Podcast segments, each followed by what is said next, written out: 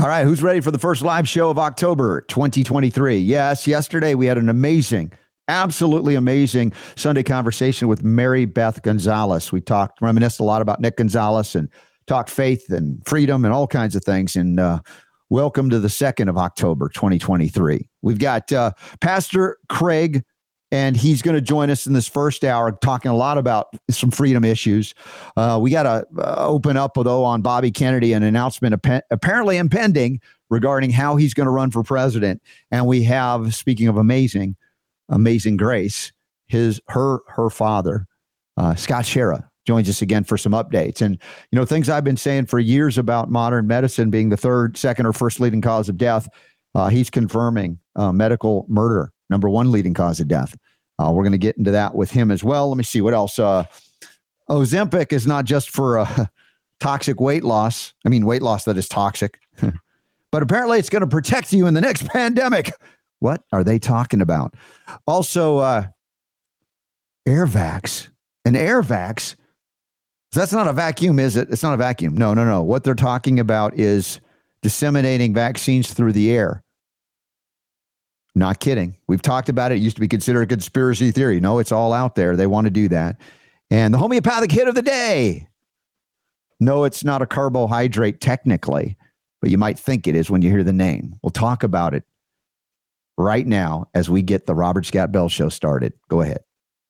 The Robert Scott the Bell Robert Show. Scott Bell Show.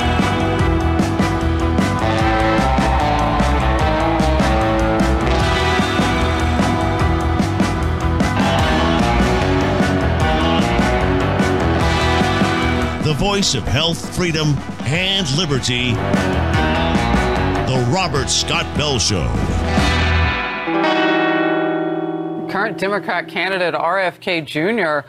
says he'll have a major announcement a week from today.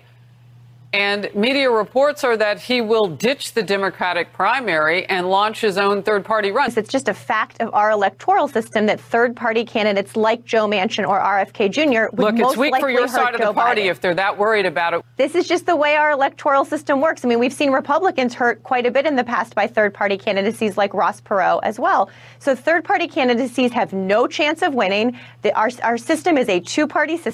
Way to program the population, you liberal turd. uh, welcome to the Robert Scott Bell Show. I'm so sorry. That's how I open up my Monday show. I know I'm so mean and nasty, but listen, this is all programming. Uh, they don't want you to consider uh, Robert F. Kennedy Jr. as a, a, legitimate presidential candidate, but I guess they didn't want Ross Perot. They didn't want Ron Paul either.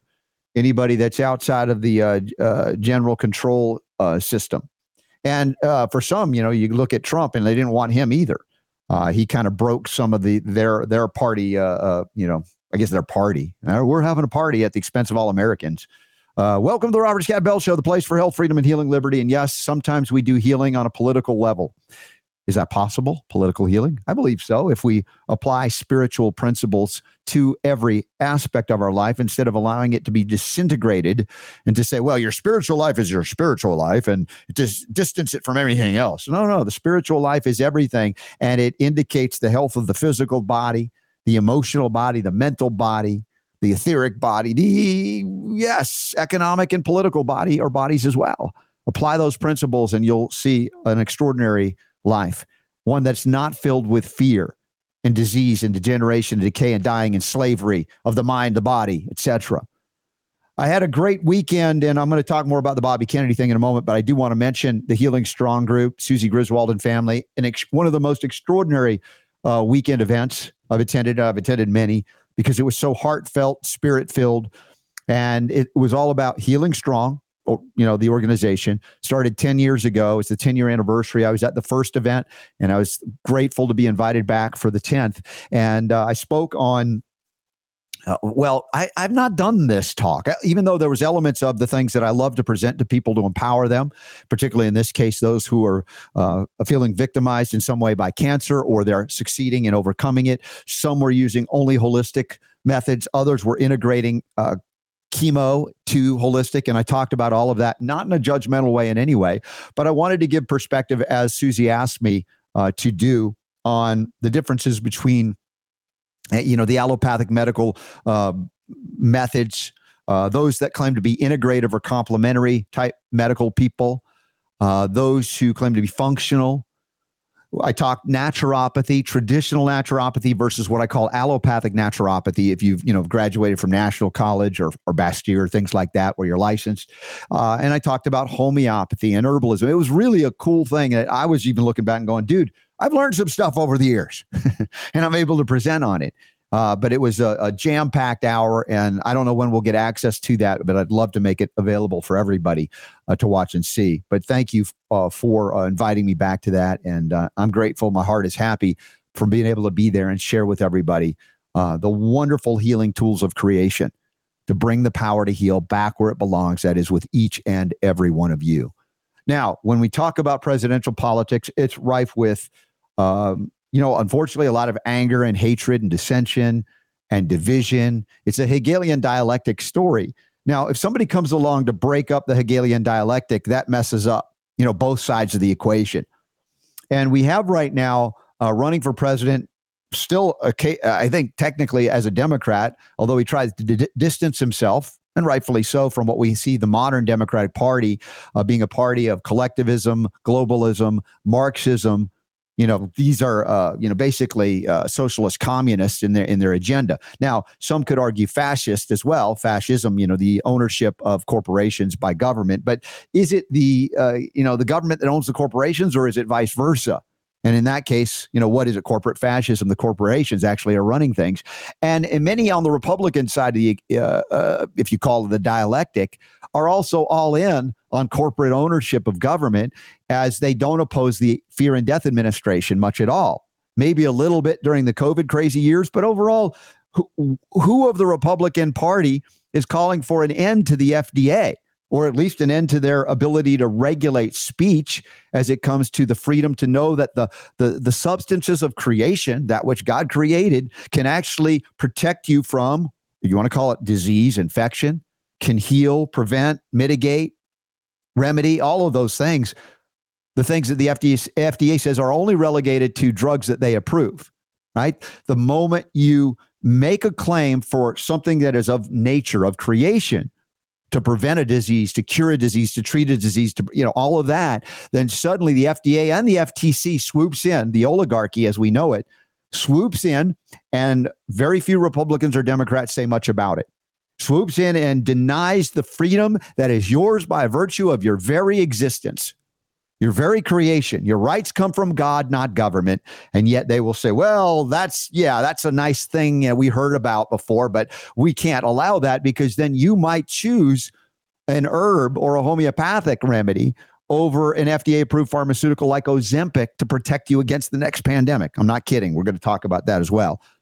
Jonathan Emord, who's running for the United States Senate, knows all about this and already has legislation ready the moment he's in the Senate to defang and and just just weaken and ultimately we'd like to destroy the FDA. And I know that sounds mean and nasty, but look, they're responsible for approving that which is the leading cause of death in America, that which the, is delivered by allopathic Luciferian doctors. And no, that's not saying that all doctors are devil worshippers. It's just acknowledging that that first do no harm principle is not something they apply because the very first thing they do by writing on their prescription pad, here, take this drug, it's a toxic poison in the belief that they can poison you back to health. Outside of the initial phase of, let's say, you are hit by a bus or shot and, and almost killed with a bullet, you're riddled with bullets, they have an extraordinary ability to go in and remove the bullets, patch you up, stop the bleeding, but then they know nothing about accelerating regeneration of tissue, tissue healing at that point other than the fact that some doctors still use it around the world. They'll use a silver based drug for burn care because silver is a profound tool in reducing inflammation locally and upregulating a regenerative process in addition to being an antimicrobial. But it's so far from being a bioactive state in the form that they use it in hospitals. We have so much better. I got a call uh, this morning. I talked to a mom of a nurse, a functional nurse who's uh, or nurse practitioner who's over in Germany and she said, Hey, mom, I'm reading about the silver you're taking. The FDA says it is not safe or effective, da da da, da on and on it goes. And I know I've addressed this many times over the years. In fact, I helped contribute to an, a, a, rebuttal paper to the FDA's position on colloidal silver. But this is the same agency, FDA, that said the COVID injections were safe and effective. That same agency back in 19, what, 98 or 9 said that colloidal silver is not safe and effective. Now, if a dietary mineral uh, manufacturer of colloidal silver or silver hydrosol products makes a claim that it's it's it's supplement can cure, prevent, treat, da da da da, then suddenly it becomes classified as an unapproved new drug, not not proven safe or effective for any of those uses. That's where the FDA comes back and the FTC comes in, and this is where Jonathan Emord, running for the United States Senate, will come in to the Senate and make a huge difference. And y'all, thank you for supporting Jonathan Emord, emord4va.com. Even if you're not in Virginia, to have allies for Senator Rand Paul, Senator Mike Lee, and others would be a tremendous boon. Even one more in there will tip the you know the balance back toward constitutional governance. And I'm not saying that's the only thing to do, but in this case, he's got a much more, I believe, realistic shot of becoming a U.S. senator than Bobby Kennedy has as becoming U.S. president. And, and that's not me diminishing the potential for Bobby Kennedy to become president. And I want to talk to you all about that. And, and Super Don, I want you to open up your microphone before we bring in uh, Pastor Craig Hagin, uh, talk about this and a whole lot of other things because as Robert F. Kennedy knows now, he tried through the Democratic establishment to say, hey, give me a fair shake and I'll go in as a Democrat, I'll run as a Democrat. But they, he knew that he was completely going to be sabotaged. There's no illusion, no mystery about that. Now he's running as someone a little left of center, but I think more libertarian and in, in many ways conservative, like his uncle as a Democrat. In fact, his uncle, Robert oh, sorry. I mean, let me just say this not his dad, Robert, but John F. Kennedy, as a Democrat, is more conservative than many Republicans that are now serving in the U.S. House and Congress. It's called so, the classic classic liberalism. Right. I mean, that's, that's what it is. Yeah. The classic classic liberal, which uh, is foreign to liberals of today. Mm-hmm. they don't know. They think uh, if you if you speak like a classic liberal, you you are a, a, a conservative, which is bizarre. Yeah. You know, but um, yeah, I mean, I, I, think RFK Jr. He's I think he's polling around fourteen percent right now. Mm-hmm. Um, and I think there's only one one Democrat behind him, and that's that Marianne Wilson. I think is oh, her Williamson. name. Marianne Williamson. Williamson. Yeah. yeah, yeah. So anyway, I you know I personally think this is probably a good move for him mm-hmm. because uh, I don't think he's going to get a fair shake in the Democrat Party because he's not toeing the line.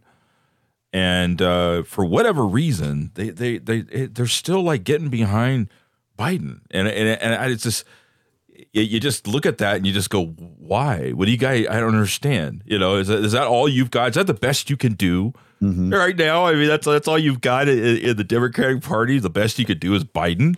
Yeah, um, just embarrassing. I, I don't know what they're waiting for now. Maybe they're waiting. They're they're thinking that you know, with all these these lawsuits and stuff like that that Trump is going to end up getting just knocked completely out of contention, and then they might go, okay, well now now it makes more sense. But as it stands right now, it's just like really, Biden. I still think this is what you guys are going to put up there. Super Don. I'm still thinking they're waiting for uh, uh, Michael. I mean Michelle Obama. I'm sorry, dude. Did I say that? Yeah, Gosh, you said so, that. So much gender confusion and dysphoria.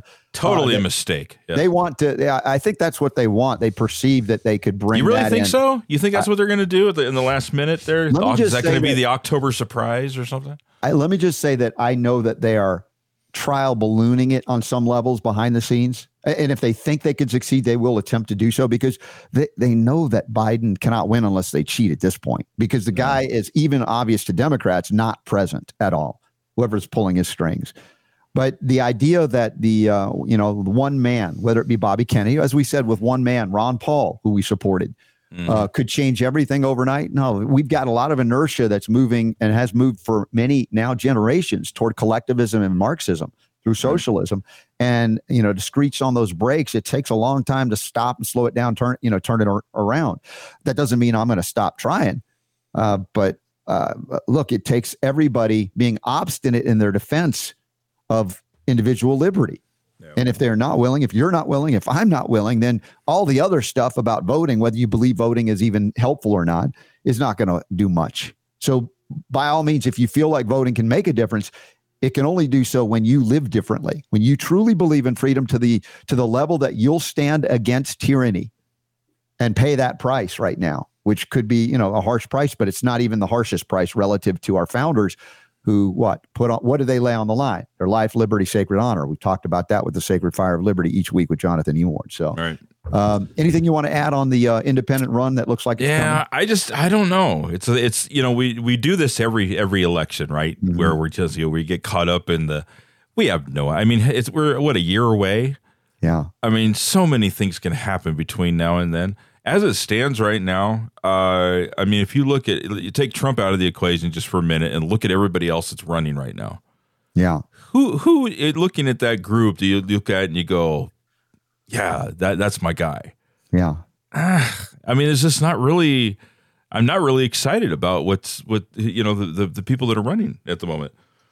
And you look at these, you watch these debates, and just everybody's just trying to out uh, outdo each other with with political gibberish, and and and you know, it's just it's kind of disappointing at the moment. So I don't know. I'm I jury is way out for me hmm on what's going on here, and I, I got to keep an eye on what's happening with Trump too. Because listen, nobody is coming even close to him as far as polling goes. It's not even close.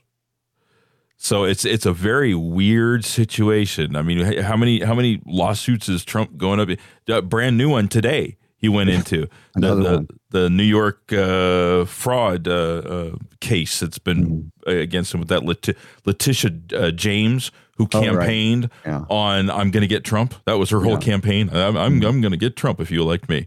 Dude, So You know- craziness going on right now. it's farcical. Uh, you know, it's embarrassing as an American how far we've descended away from our founding principles.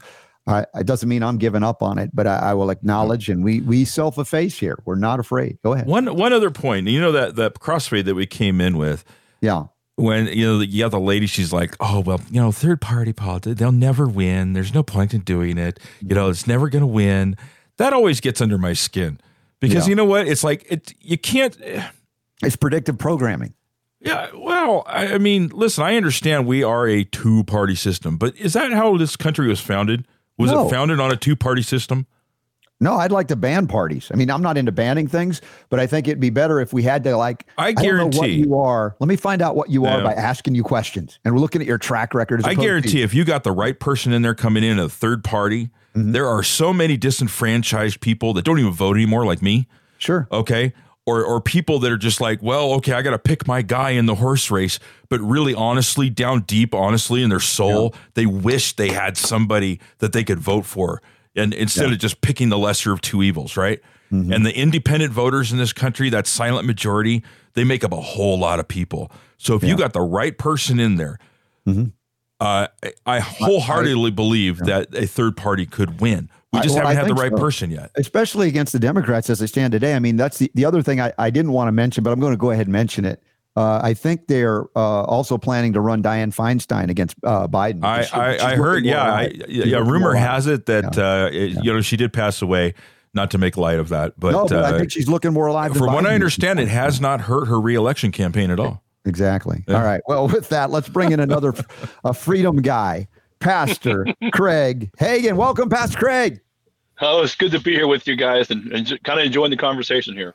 Dude, I, I appreciate you. I looked into what you do. I think we might have met briefly at one of the Reawaken America tours. You hosted the first one with Clay Clark Yeah. and the group, and um, you're not afraid to stand up on on on your belief for your beliefs, and also recognize that people of faith need to stand up, not because we want uh, a theology or theocracy. Let me just say it that way, because we don't. We want freedom of religion here in America for all faiths to be able to worship as they see fit. But uh, the idea that we should distance our spiritual beliefs from, let's say, the body politic, I think that's a wrong-headed notion because where do we get our our, our uh, perspectives on what is right and wrong and the foundations of America, which are rooted in that as well? Yeah, I think one of the bad things about it is, you know, our morality right now in America is just like trash. I mean, you know, we- we have no morality, and I do believe in freedom of religion. I, I actually, uh, we were at City Hall here in Tulsa. I'm, I'm in Broken Arrow, Oklahoma, Tulsa, Oklahoma. During the, they Tulsa had a mask mandate. Broken Arrow did not. That's a suburb that I live in, and I'm I'm very involved in Broken Arrow politics, and so no, we had no mask mandate. We'll never have a mask mandate. We're not even talking about COVID again in the the city politics, but we were there and some guy was being an idiot doing all kinds of stuff. I said, you know, we're standing up for his right to be an idiot. I mean, that's the thing. We're we're standing up and and yeah, he's an idiot, and he's Mhm. trying to block us. But you know what? He has that right, just like we have a right to, to speak. And I think that's what we need to do. But this Bobby Kennedy thing, you know, Bobby Kennedy actually spoke at uh, one, maybe two of our events. I wasn't um, there to meet him. I would like to meet him. Um, I think you know a third party actually in the, today's day and age might could win, especially. I believe a lot of Democrats will, um, you know, will go over to Bobby Kennedy, Mhm. and uh, my dad was a huge John F. Kennedy fan. Um, you know, in fact, he believes that he went, might have been the greatest president ever. Well, of course, that was you know that was before Ronald Reagan actually was president too. So whenever he said that, um, but you know, um, I think they're actually this Bobby Kennedy thing is going to force the Democrats' hands to find an alternate candidate like a Michelle Obama or Michael Obama, whichever you want to call him, or a Gavin Gavin Newsom or somebody like that. Because think about this: how are they going to cheat enough? Mhm. Um, you know, because they're going to get a lot of independent votes. They're going to get some Democrat votes. They're going to go to this third party, and it's going to be harder to cheat. And there's also Right. another third party they're talking about that you know, like Senator Manchin or someone might might be, unless this is going to be the what what is it, the, the No Limits Party or the No Something Party? I don't know what it is. The don't No Party either. Party. No limits. No labels is what it's called. No labels. yeah, that's what it's. No labels party, and maybe Right. they're going to, you know, so, um, you know, there might be a couple of, of viable third parties. You know, there's always some third parties, but there might be some viable ones. And I believe that in the Senate, we've actually had a few senators that have come um, as independents. I, I Mhm. believe, um, and I think that I mean, you know, if the Democrats don't find a better candidate, I think that they're, um, you know, they're in trouble.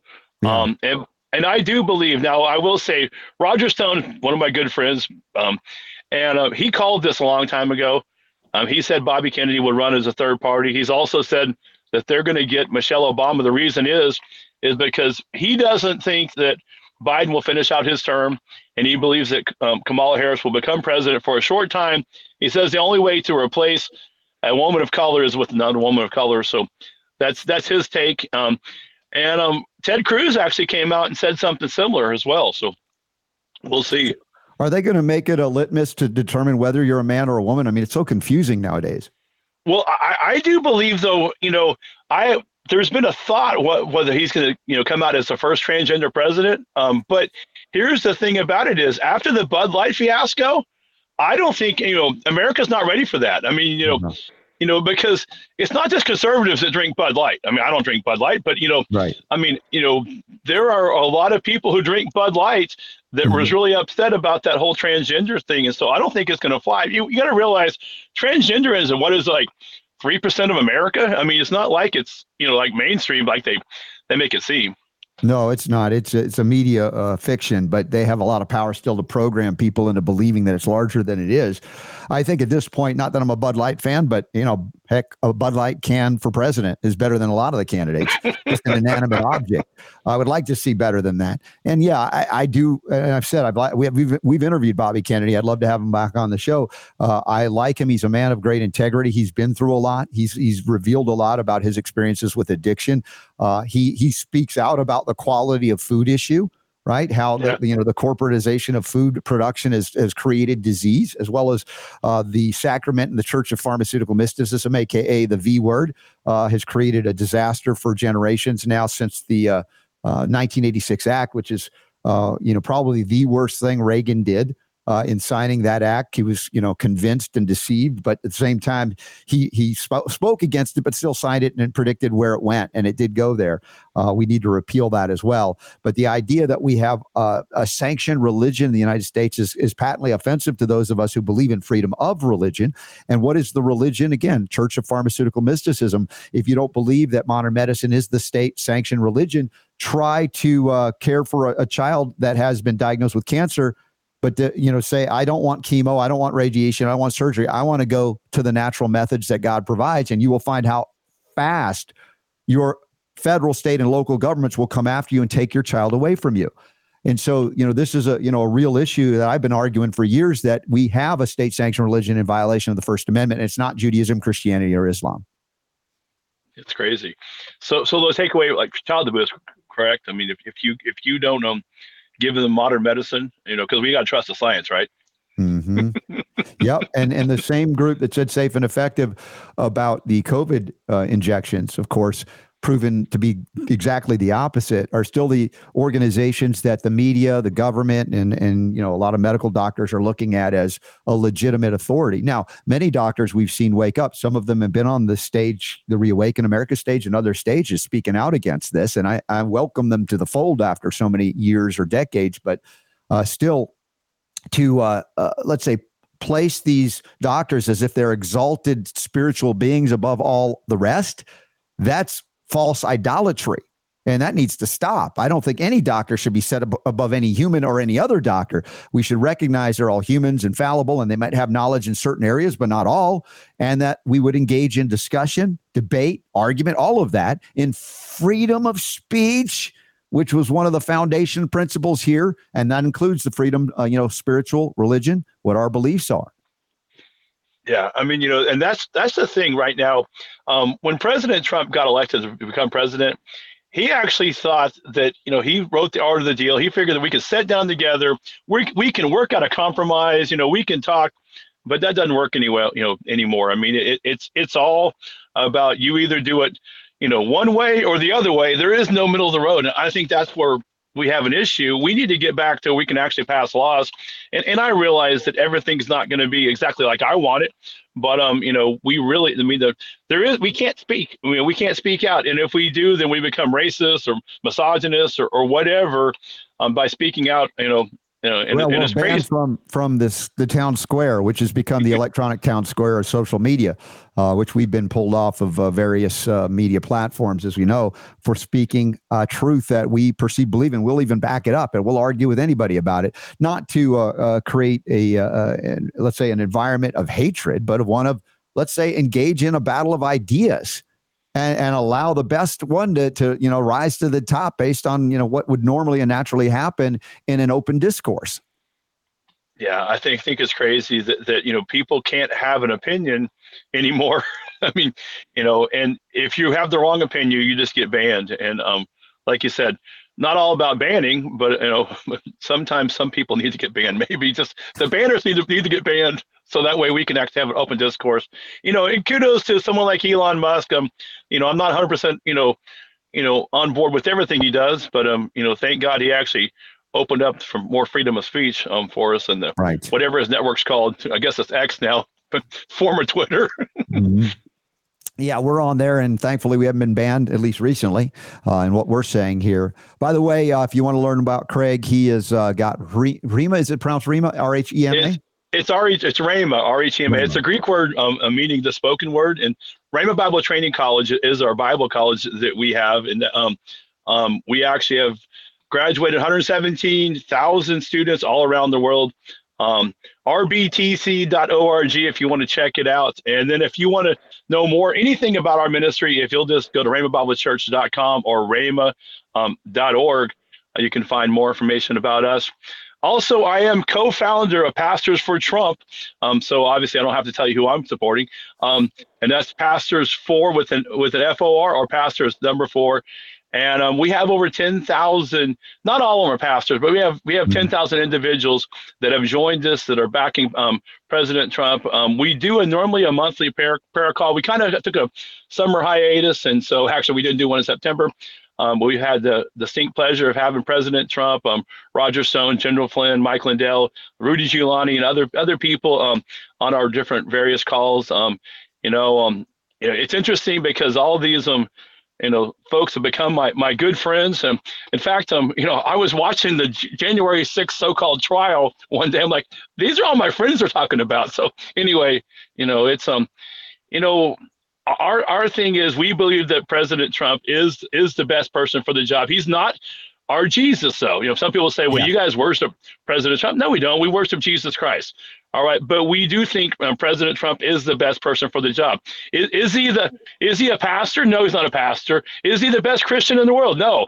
You know, he's the best person to become president of the United States once again. And um, like you said, all the other candidates really kind of fall short. I mean, there's there's nobody in in his you know in his category, and um, you know, we're excited about him winning another election. And I believe this third party thing with um, RFK is is a good thing. Um, for, for the campaign. So um, well, I'm, I think I'm it would even be honestly, it would be good for Trump to have to debate Bobby Kennedy so we can see real ideas being exchanged and there might be a lot more agreement than they agree than they think but uh, the, the reality is we're better off when we have that kind of discussion and uh, you know you mentioned that i was going to bring that up with you about trump because you know a lot of people of faith will say well trump is not a moral man based on and they'll fill in the blank and say that i'm like yeah. Are you voting for Jesus for office? Is Jesus running? I don't know about that, but you know the point is all men are fallible as well as women, and uh, you try to do the best you can in putting people of integrity in there.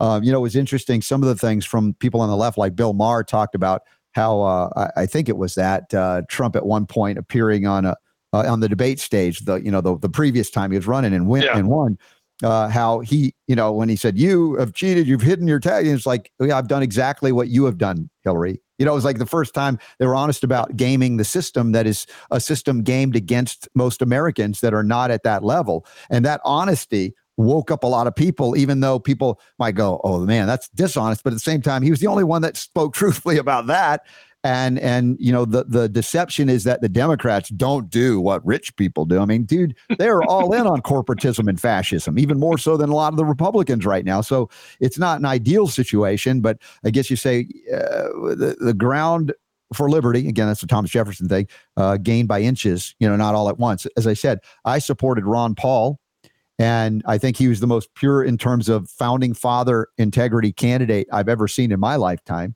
Uh, yet, even if he were to become president, it doesn't change all of the inertia associated with everything else. We have to individually step up and defend freedom, recognize our rights come from God, and live accordingly, or else it doesn't matter, good, bad, or ugly, who's in office, you know, because we're just going to comply with whatever they do. Yeah. And, you know, I do think you're correct. I believe that the debates with President Trump and, and RFK, um, you know, that, that will spurn that they're going to want to put a Democrat in there because because I mean, you know, you're going to see two perspectives, and uh, you know, so I hope that does happen. Um, you know, because I mean, I, if Biden is, I mean, there's no way that he can he can't debate. I mean, I, no, no, surely. I mean, I mean, I mean, you know, there, there's no way. I mean, you know, and, and I know they're trying to do this COVID, you know, however, you know, 5.0 or whatever they're trying to do. But Biden actually screwed up the other day. Just want to, you know, that, that whenever he showed up and he says, hey, they told me to wear a mask, but I'm not wearing one. Well, he just messed up their their their deal because you know they're trying to get everyone to wear a mask and COVID again, and they can't even get the president to wear a mask. But yeah, amazing. hey, we've got this website linked up as well in the show notes today at robertscottbell.com. It's October 2nd, 2023. For those of you listening or watching live, thank you for being here. There's a live chat room. Say hello. Let us know where you're listening or watching from, uh, both on robertscottbell.com slash listen and the various social media outlets, outlets that we're not banned on, and even Rumble. Uh, you have at Rhema or Rhema, I'm sorry, dot org, R-H-E-M-A dot org comes up. Uh, Don't Be Stupid, a prodigal yeah. story, a book that uh, you've written. and tell me a little bit about this. Uh, so that actually was never intended to, to be a book. Um, I actually, um, I, I still on Tuesday nights we have uh, well it started out to be singles. Now it's just we call young adult singles of any age thing called Synergy, and um, I spoke on the prodigal son.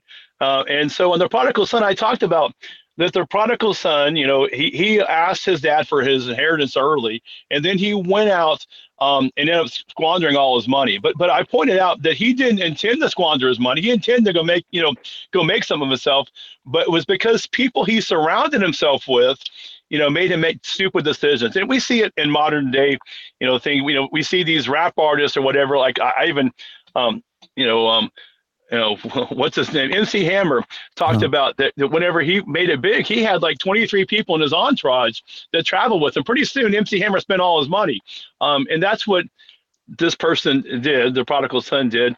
Um, he made stupid decisions, ended up what I call a stupid place, ended up in a pig pen, um, you hmm. know, feeding the pigs. And then he, um, finally woke up and I said, you know, when you get your stupid place, um, that you're, you're going to wake up one day and he realized that even his father's servants have it better than he does. And so he went back to become a servant of his dad. He goes, you know, I know I can't be because you understand when you ask for your inheritance early, then you know, in that religion, obviously Jewish religion, then you're like you're dead to me. I mean, you know, I mean, I'm you're you're out. So So he thought there's no way I can be a I can be a son again. But when he went back to become a servant, his dad's like open willing and said, "You'll never be a servant. You'll always be a son." That's just pointing out that, that God always loves us, no matter how stupid we've done, no matter what kind of stupid decisions we made. Now I actually didn't. Um, I wasn't going to title it "Don't Be Stupid." I had some other like living in the pig pen or whatever. The marketing people here at Rhema like, yeah, we call it, let's call it Don't Be Stupid. I'm like, you know, but my, my grandfather told me not to say stupid from the platform, you know, but anyway, so it's actually become a big hit because of the title. Right. Um, it, right. A lot of, like it is. Yeah. Yeah. And, so, so, you know, but, but it's really, it's prodigal son story. If you read it in the Bible uh, on a modern day take, I actually, mm-hmm. um, um, you know, so I kind of do a modern modern day product, and it was mainly for young adults. I mean, that that was what it for because how many young adults end up in a stupid place by making stupid decisions, by surrounding themselves by stupid people, um, you know. But it's been actually a great, and, you know, it's a great stocking stuffer. There has to be somebody in your life that needs "Don't Be Stupid," um, you know. And like I said, you can get an order from our our website um, you know, or other websites. So anywhere you find a book, you know, unfortunately, the big box places like Amazon or places like that, you can buy that book and. You know, it's an awesome book. You have a, a I guess, a, a, right to be stupid, but you're just saying, hey, it's not a good idea, really. Uh, also, as you talk about, you know, various, uh, you know, belief systems, you have a right to believe what you want to believe. I mean, the, the the line, of course, we draw is when that you know belief system uh, converts into a behavior that violates the rights of others. Because yeah. my rights end where yours begin. That's you know the the you know the creation of us each of us as an individual a divine spark of god manifested and living in a body in this lifetime. It, this body isn't who we are. It's a you know it's a, a, temple that we live in for a while until we move on. But um, the idea of uh, you know having different beliefs and perspectives that's one of the things that in the cancel culture now that we're we're seeing so much primarily not exclusively but primarily from what they call whatever the political left is today it really wants to create a one size fits all religion. You know and that used to be yeah. the accusation against the so-called christian right back in the day that they wanted everybody to believe in we want the government to mandate you believe what we believe. You find out that if you talk to a you know what i'd call a, hesitate to say it this way a real christian a real christian believes in freedom and would mm-hmm. like to inspire you to live a better more spiritual life based on you know the belief system that you have but not wanting the government to do it and if they do then they're lost in their belief system yeah you know this goes back to the, the phrase that everyone points out separation of church and state that um that thomas jefferson said i guess that, i think it was the baptist um you know, whatever in Massachusetts, something like that. But you know, the point was, let's keep the government out of our religion. It wasn't the other way around. It wasn't to, to keep religion out of government. It was to keep the government out of religion. And so we looked during the whole COVID thing. That was the whole point. They want to get involved in our religion and how we worship God and things like that.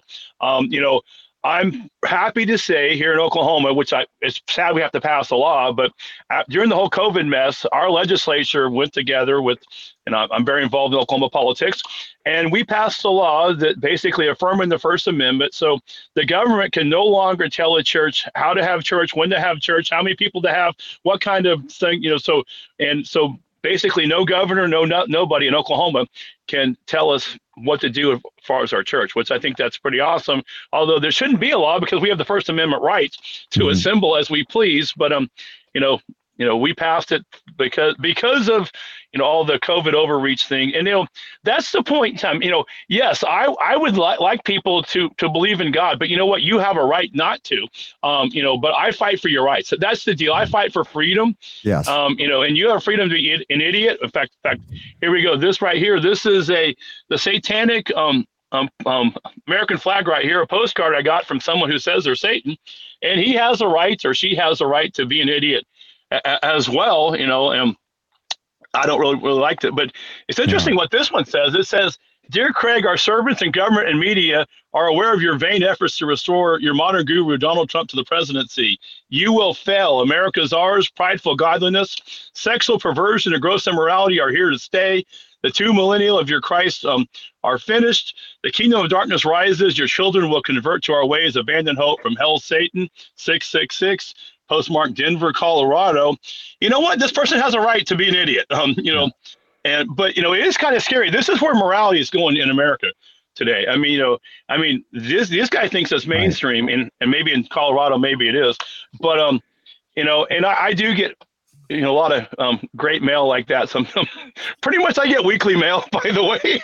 well, I mean, proverbially over the target, uh, Pastor Craig. You know the the idea of America and its you know limited governance, if you will, a republican form of government relies upon a moral people because it, it maximizes freedom, minimizes government in, intervention and, and inter, intrusion. But if you have uh, people that have no moral uh, limitations, uh, you have you know wanton anything anything goes violations of rights become commonplace and, and almost normal. And as we've seen right now, I have to acknowledge on the Democratic left, they're arguing nobody should be prosecuted for any crime. Now, I agree that there are many crimes on the books that are not actually crimes. They, you know, the, you know, in, yeah, under yeah. corporatism and the in their corporate raiders that actually thieve us and enslave us as well by controlling government.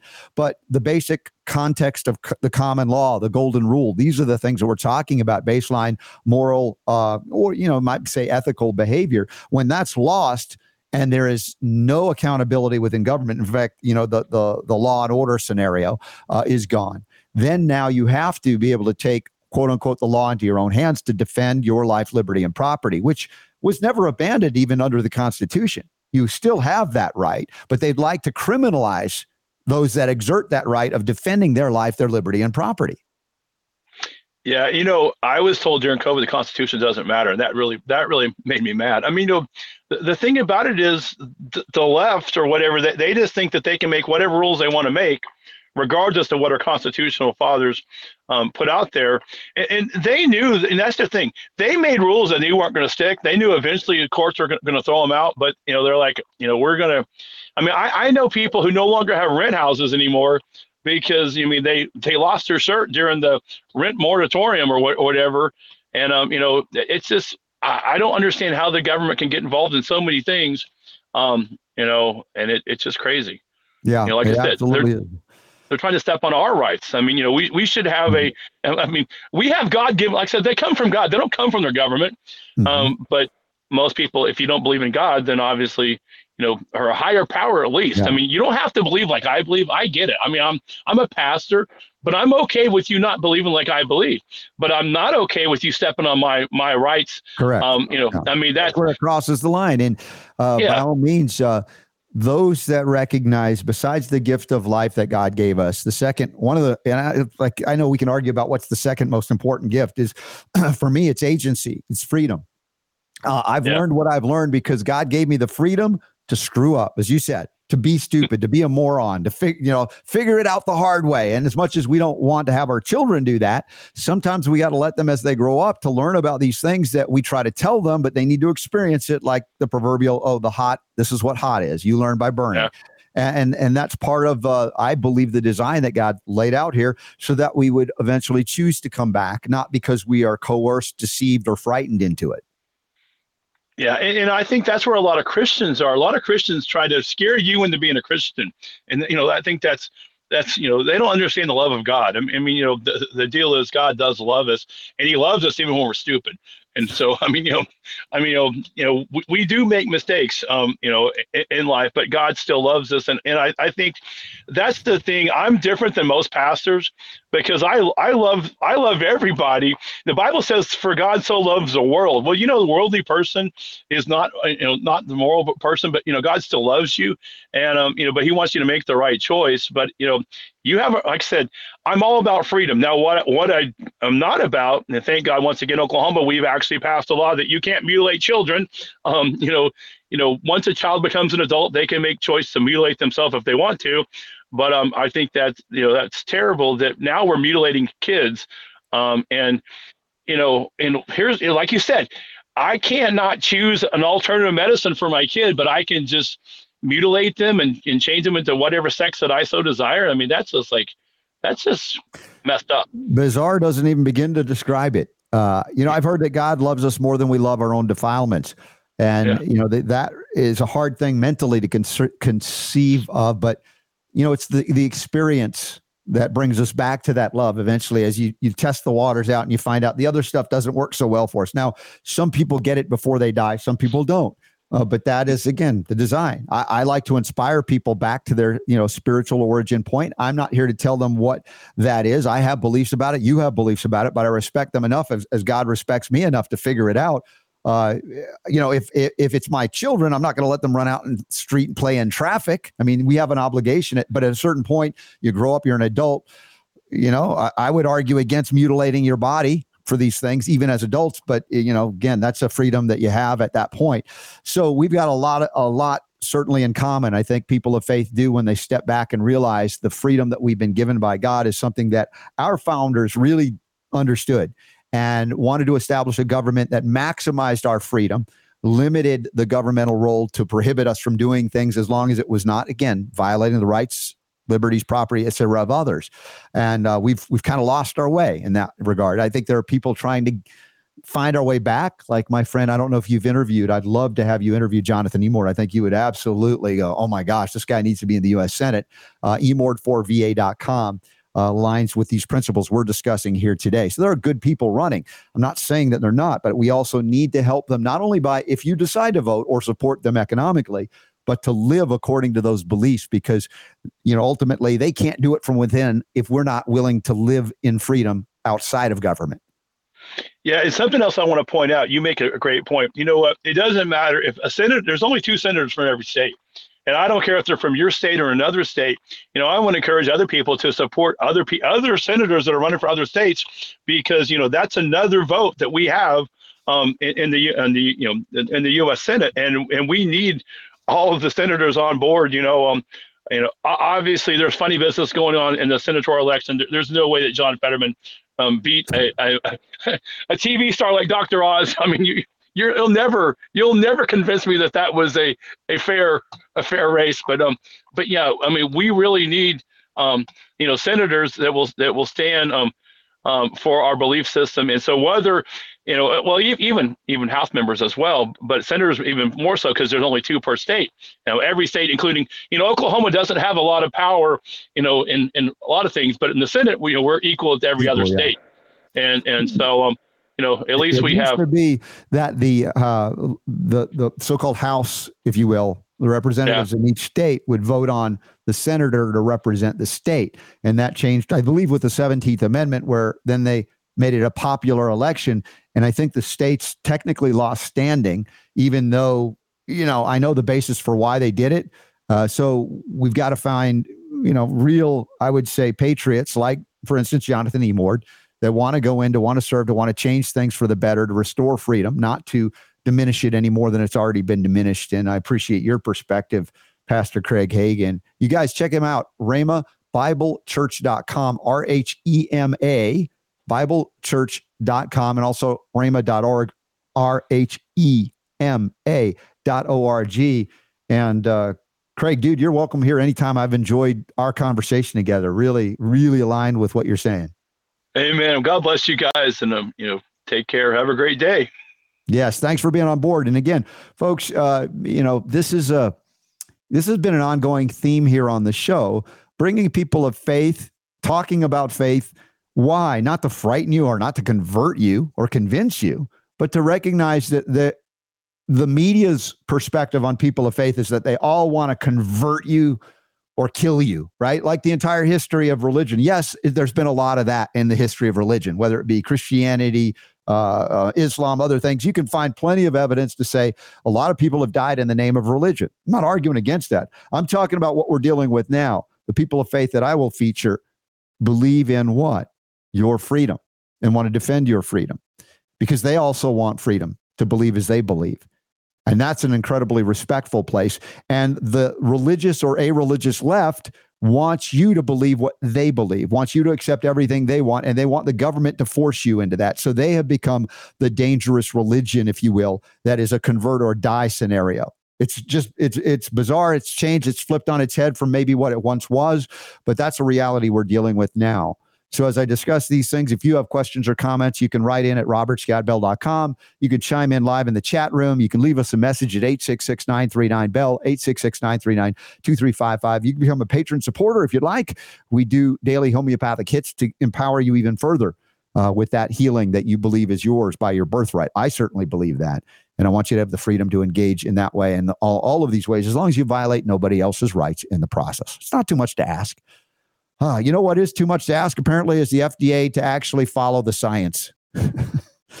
and those who believe in strong centralized government planning on medicine and uh, health care, which is not health care in America. There are those out there actually claiming that Ozempic, yes, you know it, Ozempic, that thing that can give you Ozempic face, Ozempic butt, and worse, is going to save you from the next pandemic. I kid you not. This is an article we have linked up in the show notes at robertscottbell.com. I'd encourage you to check it out. I think it's up on Newsweek. Yeah. How Ozempic could help combat the next pandemic. like what?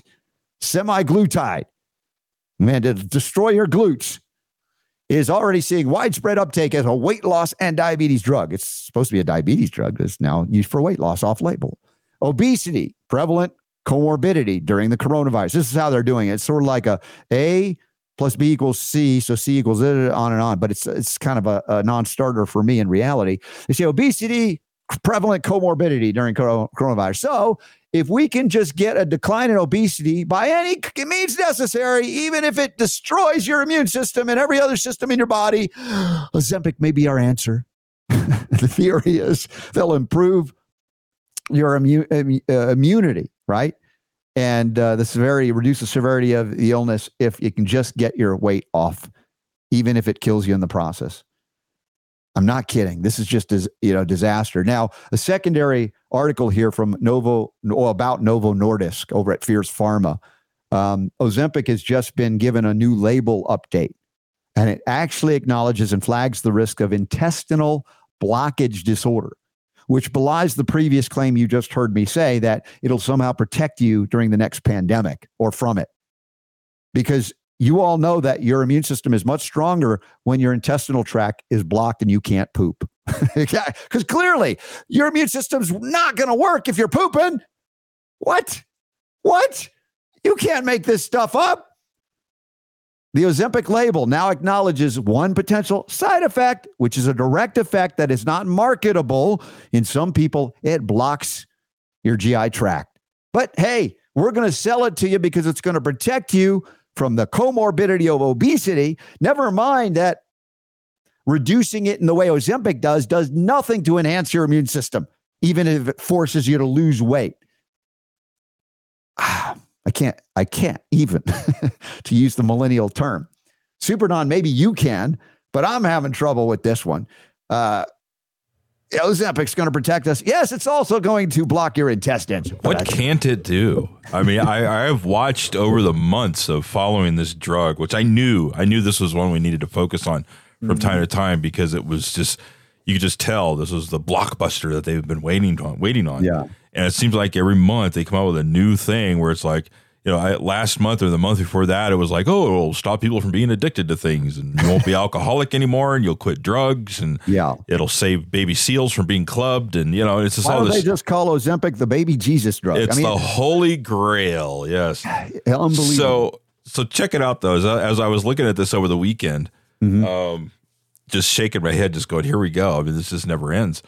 Uh, I noticed in the Newsweek article at the very end of it there there's a, a little uh, disclaimer thing there, mm-hmm. and it in this article it, it it focused on two quote experts. Okay, one of them is a a, a emeritus professor at the College of London or something like that, mm-hmm. and I couldn't find any details on this guy.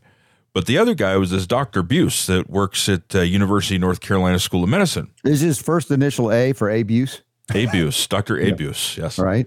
What so? I was like, all right, you know what? I, I, haven't done this in a while, but you remember mm-hmm. back in the day, whenever we would read an article about a doctor and a doctor was giving an opinion about a drug, we'd always go to this thing that ProPublica had come Dollars out Dollars for docs, right? Dollars for docs. And I was mm-hmm. like, you know, I haven't looked at that in a long time.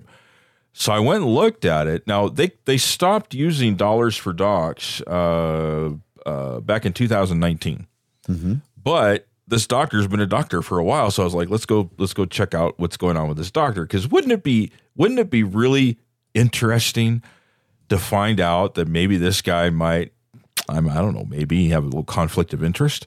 Mm. So here he is, Dr. John abuse Oh, Okay. doctors, and, and this goes back to 2013. So I went back to 2013, and I scrolled down, mm-hmm.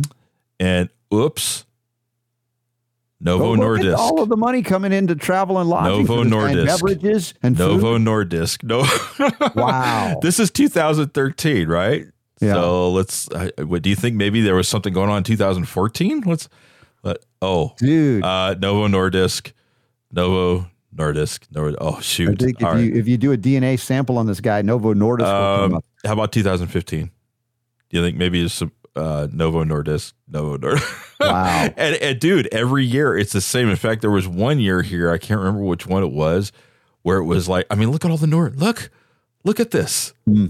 Novo Nordisk. This dude has been con. Now, here's the thing. If you read his little disclaimer thing here, oh, here's Yeah. the open payments. By the way, this is more. Okay. Look, 2022. Mhm. Let's see. There was uh, from Eli Lilly, one division of it, seventeen thousand. Another division, fifteen thousand. So anyway, it's safe to say this guy has has gotten some bucks, right? But it's interesting if you look at the way that he words this, right? He says here that he has received funding to provide consultation services to Novo Nordisk, among other pharmaceutical companies, but as we've seen, mostly Novo Nordisk.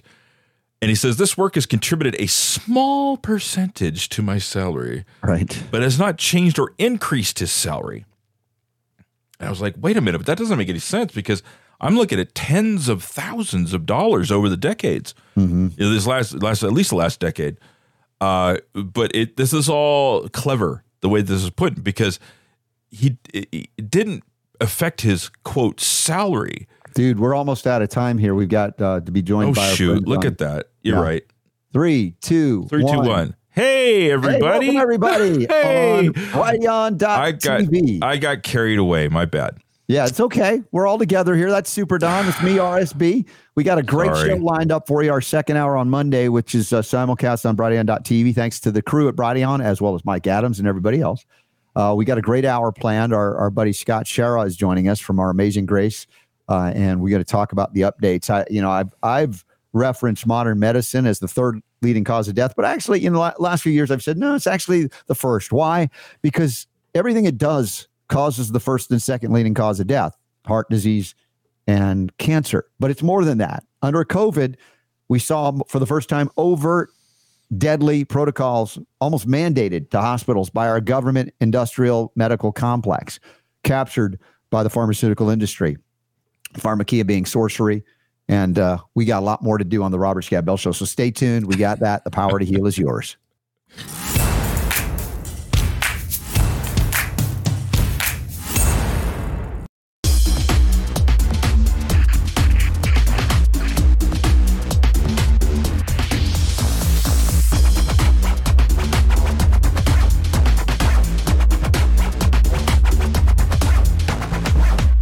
All right, this hour on the Robert Scott Bell Show simulcast on Brighteon.tv. Links are up in the show notes, as always, at robertscottbell.com. We have uh, Scott Schara joining us shortly uh, with an update on, uh, but well, the lawsuit against the hospital system, specifically in Wisconsin, and a lot more. Um, the uh, passing of his daughter in an untimely manner, Grace, uh, has brought about a lot of good. And uh, we acknowledge and honor the life of, of Grace Schara always on this show as well uh, when Scott's here to give us some updates. So that's coming up uh, momentarily. We got to talk uh, homeopathic hit this hour. If you've got indigestion, we've got your remedy. That's coming up. Uh, we also have um, the new Airvax. And no, that's not a new shoe for Michael Jordan and Nike. What is the Airvax? Uh, you don't want mRNA injected into you? They're like, well, you don't need it. We'll just kind of, we'll just let it dissipate in the air and you'll breathe it in whether you want to or not. That is something we got to cover as well.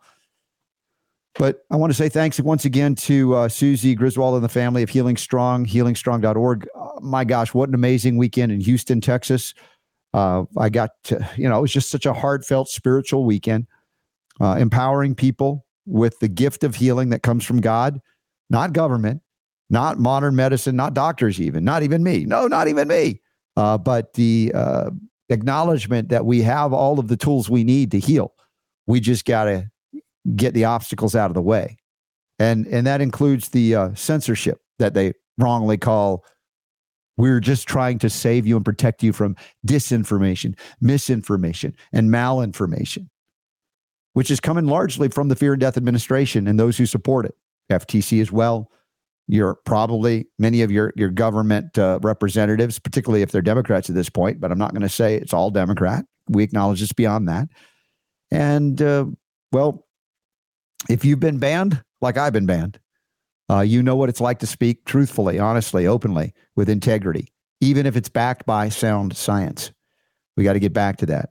You know, that, that's where I'm going to shout out to my buddy uh, James Lyons Weiler, Dr. Jack at ipak-edu.org. Uh, if you haven't taken any of the courses there, scientific intellectual integrity is very present at IPAK. Also, the Health Freedom Expo is coming up, uh, not this weekend, but next weekend, 14th and 15th, I believe. Yes, in Chicago or outside of Chicago, far enough where you'll feel good about going. Tinley Park Convention Center. And I'm looking forward to seeing you there. My buddy Paul Baratero will be with me, and many of you will be there. And we'll be bringing the power to you back to you where it belongs and that freedom message as well. Also, this weekend, uh, Your Health Freedom Utah, Kristen Chevrier is hosting us and many others at an event, uh, particularly, uh, I think Saturday, the 7th of October. And I think there might be still, still some tickets available. I was speaking there with uh, my friend Jared St. Clair. Mikki Willis is going to open that. You want to check that out. There's a lot of other cool people. Pierre Kory will be there. Uh, and then uh, let's see what else we got coming up. Man, there's so much more than, than I can. Oh, why don't you just go to the upcoming events tab at robertscottbell.com? Yeah, that would be the ticket to get you there, to get you to the many places we're going to be. I don't know where I am. it's every half the time. I'm going so many places. Oh, the Great Northwest Awakening is coming up. And that will be October 21st, a day long event. Dr. Stella Immanuel. Um, we have Bryan Ardis there and many others. And I'll be there speaking. And that's just outside of Portland, Oregon, across the border into Washington, across the Columbia. PatriotsUnitedWA.com. Hope to see you there Saturday, the 21st. Then we have the Functional Medicine Summit and Expo in Phoenix, Scottsdale, Arizona, uh, November 3rd, 4th, and 5th. And that's uh, thanks to uh, Doctors Terry and, and Stu Warner. Uh, we got Judy Mikovits scheduled, Dr. Jack Wolfson, the paleocardiologist, Dr. Richard Urso, John Witcher, um, and Henry Ealy. It's going to be amazing. Uh, and I hope to see you there. And then a very unusual invitation I received after doing the Red Pill Expo, bringing the power to heal back to you. And I happened to mention, oh my gosh, there's something called gold, goldbacks, it, money as integrity, right? Is it possible that there is money that's not deceptive? There are just weights and measures as written about in the Bible existing. Yeah. The Goldbacks I mentioned, and I was invited to speak at the Great Exodus Conference. And that's November 11th and 12th in Dallas, West, uh, actually Southlake, Texas, at the West End there.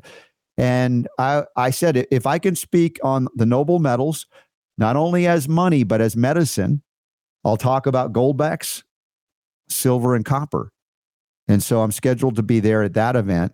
Uh, and uh, I got to tell them what I'm going to speak on because I think they have me doing updates on the new digital currency. I'll talk about the danger of the digital currency, but talk about the options to not be deceived into another form of economic slavery. So that's just some of what's coming up. And I hope to see you at one or all of those events. And you can sign up for the newsletter at robertscottbell.com and we'll get you plugged in. We've got a, few social media outlets still that haven't banned us, uh, believe it or not, and you can follow us there as well. Uh, so with that, uh, Super Don, we have the AirVax. Uh, so you don't get a choice in whether you want to get injected, or maybe you do. You'll go, oh, well, well, okay, we'll let you not get injected, but uh, please just don't wear a mask and inhale deeply because we have this mRNA vaporized for delivery right into your lungs. Researchers say this new air vax method could radically change the way people are vaccinated but it could also be used to rapidly vaccinate the masses without their knowledge or consent. Do you think that they haven't done this already? Do you think that this is not already out there? They've already acknowledged experiments that they've I, done on the subway. I can see it now. I can see it now. Joe Biden, like they're gonna they're gonna roll this out and yeah. and everybody will get vaccinated. And Joe Biden is going to come out. And he's going to do a press conference. He's going to say, "Listen, I want to tell you, uh, we've had wonderful success the uh, the the level of vaccine uptake is up to 100% now. right? Right. Everybody loves the vaccine. It's 100% now, see? Yeah. Just like Obama did. Remember when he was talking about the the insurance mm-hmm. and he he mandated the Obamacare and yes. it was like if you didn't get Obamacare, you get a fine. So a bunch of people got Obamacare and they said, "Look, see, look, Look, everybody loves Obamacare. Look how many people Yeah. have gotten Like you, have gotten with fines if I Obamacare insurance. it. It's like, but you forced it on everybody. yeah. How can you Well- sit there and claim that everybody, uh, you know, agrees with you? Super D, do you see that uh, people in government from Biden on down are claiming, particularly the leftist Democrats claiming, we didn't force you to take the shot. We didn't mandate it. We didn't mandate it. You didn't have to. You could have said no. right? I mean, they're Yeah. they're trying to rewrite history in real time. A hundred percent. Yeah, they're I all don't doing it. Fauci was the same way. He was doing the same thing. Oh no, I never said. I never had to do said that. Do you understand why I sent you those Orwell quotes today? I mean, it was like just classic. This is what they said they were going to do, and they're doing it. And you know, Orwell wrote a book like, you know, here, the party that told you to reject the evidence of your eyes and ears, it was their final, most essential command. George Orwell, 1984, the book. Who controls the past controls the future. Who controls the pre- present controls the past. I've said this many times. It's not an original thought, but just a reminder that they're doing it in real time if you let them get away with it. How short will your memory be? And- Unfortunately, the people in this country have a very, very short attention span, and a very Mm-hmm. they they suffer from a, a national case of Alzheimer's disease. Yeah. You know, they Yeah, just they don't remember. sad. Several years go by, and suddenly, uh, you know, they're they're shocked Yeah, at what the politi- politicians are doing. It's like they did that to you four years ago. The leftist controlled media will have you convinced that uh, Donald Trump was the one that mandated COVID injections. Right? I mean, Now, he they'll- they'll- he played. Listen, he played a part. He did. Yeah. Well, he he laid the foundation That's with right. Operation Warp Speed. We acknowledge that. That's right. Uh, so there's a lot to uh, wake up to and mature to in regard to the body politic. And I always try to bring the basic core principles of my beliefs out, not to convince you necessarily or, or convert you to anything, but just to inspire you, hopefully to put put all these things to the test to see what works for you. Uh, I believe that uh, being connected to that which created you is a very powerful place to be, and it's a very loving place to be as opposed to living in fear and hatred and division and divisiveness. And look, we've all felt those things. We've all been incited or inciting, just part of our life's uh, experiences. The question is, do we have the ability to outgrow it, mature beyond it, and say, you know what, no longer interested in dividing and conquering? I'd love to inspire people back to that love of creation itself, the love of that which created us all, and then live according to those principles and beliefs and then inspire others rather than trying to beat people into submission, which is what I pointed out last hour. As much as the left hates people of faith, and I'm not saying all of it, but the, the progressive, Marxist, communist, collectivist, so, socialist left, they don't like people of faith because they don't look to government for every solution or maybe any. But in many ways, uh, the people of the left have adopted a religion or a cult, and that cult is collectivism and Marxism, and it and it relies on government to force people to live according to your belief. So as much as you don't want to be forced to live, uh, you know, as a Christian or a Jew or whatever, uh, you seemingly and the political left want to force people to live according to your beliefs. And that's as big a violation as if somebody who was a person of faith used the government to establish uh, theocracy, which is not what we're supposed to be. Pastor Craig acknowledged that as well last hour, and that's what we're talking about freedom. Fundamental gift beyond life itself is that freedom, that agency, that choice. And that's what we're all about here on the Robert Scott Bell Show. Uh, so I mentioned the upcoming events uh, as well. There's one other. If you're going to Pittsburgh for the the big event with uh, Nutritional Frontiers, that's the sixth, seventh, and eighth of October coming up this weekend. Uh, that's going to be an amazing event as well. Healthcare providers. I don't know if they have any tickets left for that, but you will be richly rewarded by joining in on that. Tomorrow we'll hear more about that. We'll probably have uh, Jamie Dorley and Christine Glein from Nutritional Frontiers. Remember, nutritionalfrontiers.com, cbdnf.com, all of those things you can use RSB15 to get 15% discount off all of their items, including the items that are on sale. And they put on great deals from time to time, and we let you know about them. So check that out as well. Also, one of the things I was able to introduce to folks at the uh, Healing Strong event, people that were recovering from cancer, uh, is the Folium, Folium PX. This is a botanical blend that originally came out of Georgia that was occupied by the Soviet Union at the time and Ukraine. And it was in response to Chernobyl, the disaster, the nuclear disaster. So I call it a Chernobyl level antioxidant. It's not synthetic. It's not toxic. It's the opposite of that. It's it's it's organic, made from creation, the substances of creation, blended botanical to counteract ionizing radiation components in the environment and heavy metals and more. And it's been a great gift for my mom. It helped her broke, break through a ceiling in her healing to get her back on the dance floor. And more and more people, I'm hearing similar stories. So if you've hit a, a point where you're like, I can't seem to get through it, please consider reaching out to Bob Riorn, my friend. He'll be at, uh, I think the health, he's at the Health Freedom Expo coming up, and you will uh, be richly rewarded for doing so. FoliumPX.com, Folium Original, Folium Immuno, Folium Relax. Plug in and get back on the dance floor like my mom at 89 and keep it up. Lots of healing to go on the Robert Scott Bell Show. Joining us now to do that, to bring an empowering message despite terrible loss, you know, of his daughter Grace our good pal, our buddy, our friend, he's amazing what he's done. With the loss of his daughter, nothing has been in vain. It's been an extraordinarily powerful event in our lives, too. He's enhanced and enriched us all. I hope you have uh, said thank you to this man. And if you haven't, you have an opportunity to do so. The dad of Grace Schara, Scott Schara, joins us now on the Robert Scott Bell Show, returning. And uh, I can't wait to hear what's going on. Scott, how are you, my brother? Well, I'm doing I'm doing well. Thanks for that kind introduction. I do have a couple questions since I haven't seen you for a bit. But last time I saw you, you didn't have those super cool glasses. So I would like to get the inside scoop on those because I'm due for a pair. So I want to make sure I don't go to the place you went. Uh, Look, if you want blue light blockers, I'll tell you. Wow. Didn't see that coming. Did you like that for I heard you guys jousting before. I thought, oh, I might as well get into the fray. That's pretty neat. Well, that's, that's a good one. I, I was like introducing that. you to the song Pretty Amazing Grace, and then Super Don's oh. message you, don't listen to it. It's by Neil Diamond. I'm like, dude, come on. yeah, I, I, I, oh gosh, that was good. All right, well, thank you.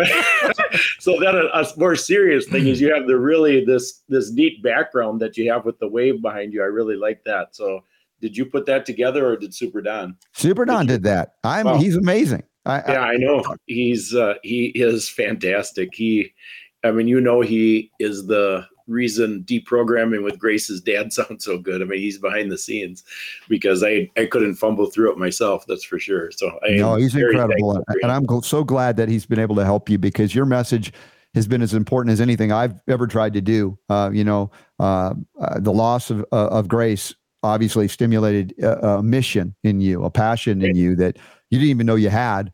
And it's an important one. You know, as I mentioned about modern medicine, look, I believe in freedom. I believe there's a place for all kinds of medicines and healing, but not as a monopoly, not as a, a government sanctioned religion, if you will. And right. you know, you have argued that it's the leading cause of death now, and I've been you know on that trend for a number of years. Where I acknowledged back in 2000, where peer-reviewed medical literature showed it was the third leading cause of death, but then I began to realize my gosh, it's causing the first and second. And you've right. added into the mix of direct intentional demise of people. And that, that's something that's like almost too much for people to bear, but uh, Grace's passing revealed it. It, it has, you know, when you and you and I uh, spoke together at the Utah conference last October, and then at the Red Pill in November, and you had announced there, which is the first time I had heard it, that the worst thing that you can have for your health is good health insurance, and you know that was part of the impetus. You know, there's so many things coming at me. I was not awake until after Grace died, and then when I realized she was murdered, it started a progression of becoming awake, and as I as I realized it's a genocide, then a Holocaust, and then you start studying history, then you see, oh my gosh, this whole thing. It's very easy to prove medical murder is the number one cause of death. That's the easy part. But what I'm wanting to do with the series that I put together, Robert, is to show people that it's actually by design. This was not an accident you know the people you mentioned the people dying of heart disease the people mm-hmm. dying of cancer. Well you know cancer as as you well know has already been cured. You know the cures that they tell everybody that they're programmed to believe in are radiation and chemo. And you know so that programming you can't get out of people's heads. So the programming is part of the reason this is i say confidently it's by design there's no question about it. I mean, you know the numbers 700,000 people. This is before COVID 700,000 people dying annually of heart disease, 600,000 of cancer, and then 400,000 by medical, quote, malpractice. Well, even the CDC admitted that. Well, malpractice presumes that it was an accident. And there are accidents. I mean, these men and women who are the surgeons, et cetera. I mean, they're human. Two weeks ago, a lady contacted me and told me a story about her son who went in with a seizure, and the doctor came out of the surgery. They were doing a surgery to relieve some pressure and he came out and admitted i made a mistake i mean that should be the rule when somebody makes a mistake it shouldn't be to hide it or anything else so those those things can happen and they're going to happen because it's still we're still human you know yet and the the um the reality though as i've studied COVID, COVID unleashed this for me in my mind. And I realized after I saw that the real numbers with COVID in hospitals were 1.2 million Americans were murdered in hospitals in the 39 month COVID era. That started this path. And that number by itself wouldn't necessarily shock somebody until you realize the United States is first place on the planet, with number two being India, with a population of four times that of the United States, yet states, yet their death count was 531,000 compared to our 1.2 million. So then what in the heck is going on? And I put together this series, Robert, to connect the dots. What I did, and you can ask some questions. I, I want to go through a few slides, but what I did was did it as a research project. I've been, I've got uh, probably 2,500 or so hours in research since Grace died, but I put it all together now and organized it into who, what, where, why, when, and how, those six questions. And then, all right, now that you're convinced, what are you going to do with it? And that's the seventh and final uh, piece of the puzzle, which is now what? Mm. Well, we're going to do those slides after the, the break because we have to do a break when we do our brighteon.tv broadcast just in a few minutes. But I want to obviously keep chatting about the, the things you're bringing out, which probably is reaching a whole new audience that I've never reached because of what happened. And, and, you know, I don't wish what happened to you to anybody. And I know you don't either. At the same time, I reiterate that grace did not die in vain. And I know you know that. This doesn't mean, you know, in all we're, we're happy she's gone. That's not it for any of us. But the reality is it, it stimulated something that I know that she had, I believe, chosen with God to do to make sure that others wouldn't suffer the same fate. And that's a, oh my gosh, I'm getting chills as I say it. You know, uh, uh, what would we say about a life spent in that sacrifice? Uh, as I said, this is not something I wish on anybody or for anybody, but she chose on some level you know, God doesn't make mistakes here. It's humans that do this to other humans, but she comes in and says, you know, I want to make sure this is spotlighted. I think on some level, and maybe you've come to that same conclusion uh, that drove you to completely transform your life to do this mission. I have come to that conclusion of, uh, you know, to start with, I believe God is sovereign, so he doesn't make mistakes. But then, you know, Grace's involvement with it is quite interesting because she, um, you know, I think that she was a casualty of war. I see this as a war. I see her as as a martyr. You know, she gave her life so other people can can live. And there's been, I've talked with tens of them personally. We, Cindy, my wife, and I rescued a man out of a Green Bay hospital because of Grace's death. But you know, as I think through Grace's last two years of life, our son Travis, you I think you knew this, but he committed suicide on October 9th of 2018. And Grace's last two birthdays, she her birthday wish was a ticket to heaven. Hmm. And it was interesting. Um, you know, she had a sense, Robert, that was very, very unique. I mean, you remember when I first met you, I told you that she called me earthly dad. So, I mean, she had that spiritual sense and knew what her relationship was with her heavenly father. So mm-hmm. you know she wasn't afraid to to die.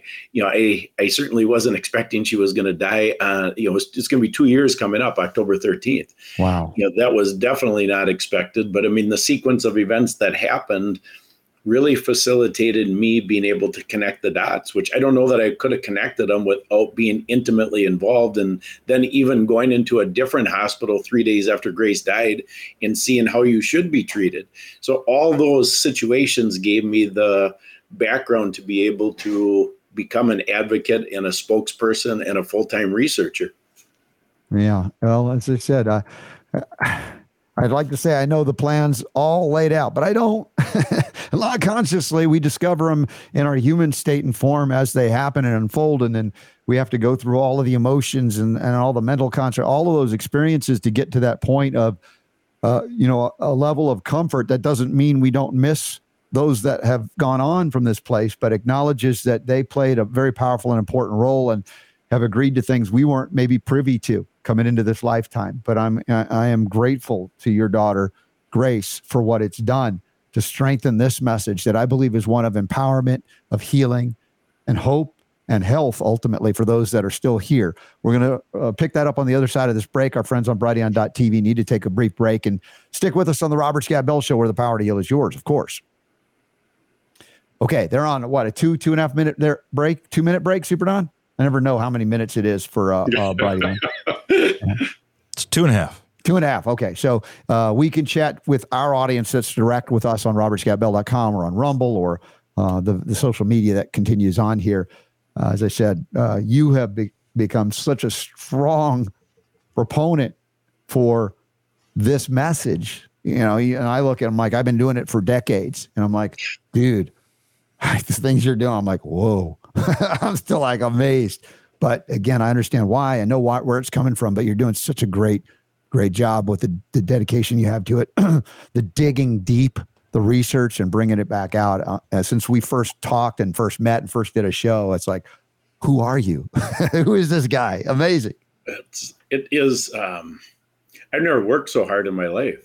You know, mm-hmm. I, I think you know I may have because I've started three businesses from scratch, but I was a lot younger then. So this seems like it's it's a lot more work. I you know it's every waking moment, and you know it's it's um it's a different cause. You know when you start a business, you're at the beginning you're working every waking moment because you have negative cash flow like crazy. So you're trying to get it to positive cash flow as fast as possible. Well here you know you're working like crazy because you realize if i take a break i mean it can be somebody's life. I mean this is a big deal yeah. so we got to get the message out sure but i do want to urge you if you're not already finding time to relax a little have fun a little in the midst of it because i know that your daughter grace was fun always that she wanted you a dad to have fun earthly dad to have fun too and it's a message for me to hear as well because we're so committed to our pat with to our mission that we can often neglect ourselves. And, you know, I've been quoted recently as having said that because there are certain people that have ended up in trouble from the health perspective that know better, but they're so committed to their mission that they neglect themselves and their own body. Well, I appreciate I appreciate that, Robert. We, it, we I have a, a, break coming up this weekend, so this is the opening weekend of the youth hunt for deer okay. season. I'm taking the two grandsons hunting, so that'll be fun. And seconds. we did a really a fun break. I'll just tell you about this because it, we, on Grace five seconds. Grace, five seconds. Oh, we'll have to wait till okay. after the after the go. break.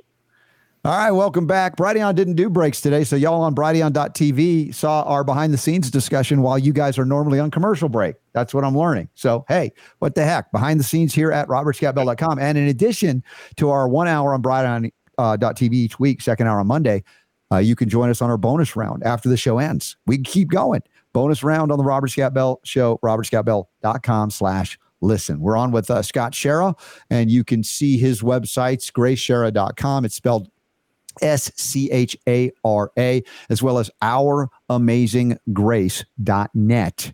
Ouramazinggrace.net. And you have a Substack as well. Is it ouramazinggrace.substack? Yes, it is. Yeah. And that's uh that's getting a lot of traction of late I, and because we're we're doing so many things going on robert you know the mm-hmm. The lawsuit is another consuming uh, element of this. You know we've got quite a bit of traction. We have the first jury trial in the country starting the day before the presidential election a three-week jury trial it starts november 4th of 2024 big news which we just announced this morning is we have a hearing uh, on two partial motions to dismiss that's coming up on October 30th, on Monday the 30th. So that's something that we are asking prayer for because we want the entire case to survive and go to jury trial. And when I say the entire case, people don't realize what's involved. I mean, of course, I'm I'm now educated because the legal team educates me and I ask a lot of questions. But you know, a medical malpractice case is not what we want this case to be about. So we have, in addition to medical malpractice, wrongful death, we have a battery claim, which that's what is deals with the intentional piece of Grace's death. And then Mhm. we have a declaratory judgment claim for the illegal do not resuscitate order. So these are things that, you know, a, a trial allows you to get exposure in the media. And that's what we're after. I mean, we want to have this behavior stop. So When, when does uh, uh, the the issue of uh, what a discovery happen? Because you're talking a trial a year plus away right now, still. Yep. I think start officially on October 31st. So we're expecting on October 30th that the judge, in addition to hearing that there's two partial motions to dismiss. So in addition to hearing those, we're expecting him to approve a scheduling order, which will kick off discovery. Got it. So we're And- and ready. you We're have- you know that we're we're hundred percent ready, but Okay. it's you know you know it's still a lawsuit is a crapshoot at best because you're submitting to man's system.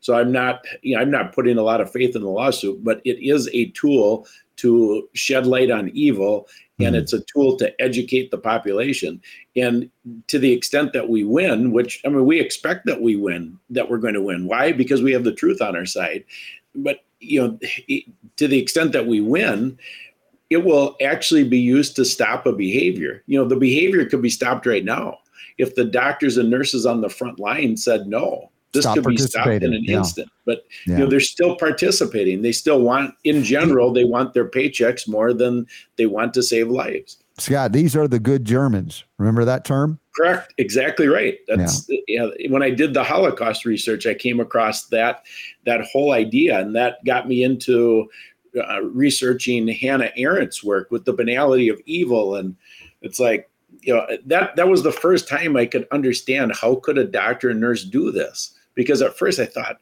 that this cannot be. It can't be that doctors and nurses are killing patients. It's impossible. But then you start studying the holocaust and you see um, you see what happened. And then hannah arendt's research on the banality of evil and the um, oh i forgot the milgram obedience experiment Right. you know you put Yes. all that stuff together and you see okay yeah i mean god tells us man is inherently bad we're not inherently good so this type of evil can happen and we're in it right now today Yeah. Well, folks, we would encourage you to read up, learn about what we're talking about here. And the links are up in the show notes today at robertscottbell.com to connect with Scott Schara and all that he's doing.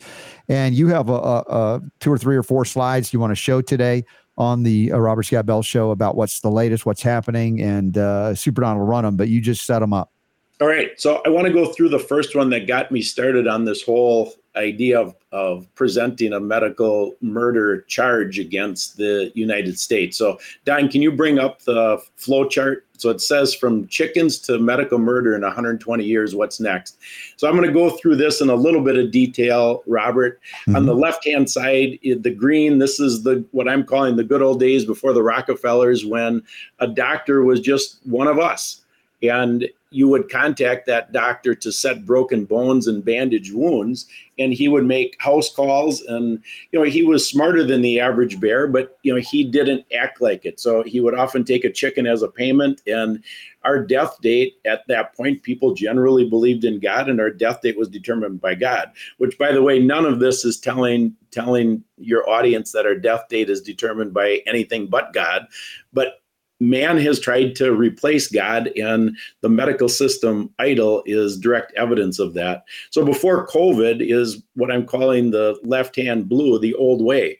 The Center for Medicaid Services and insurance companies set standards of care which were designed to hasten death. Hasten death is murder.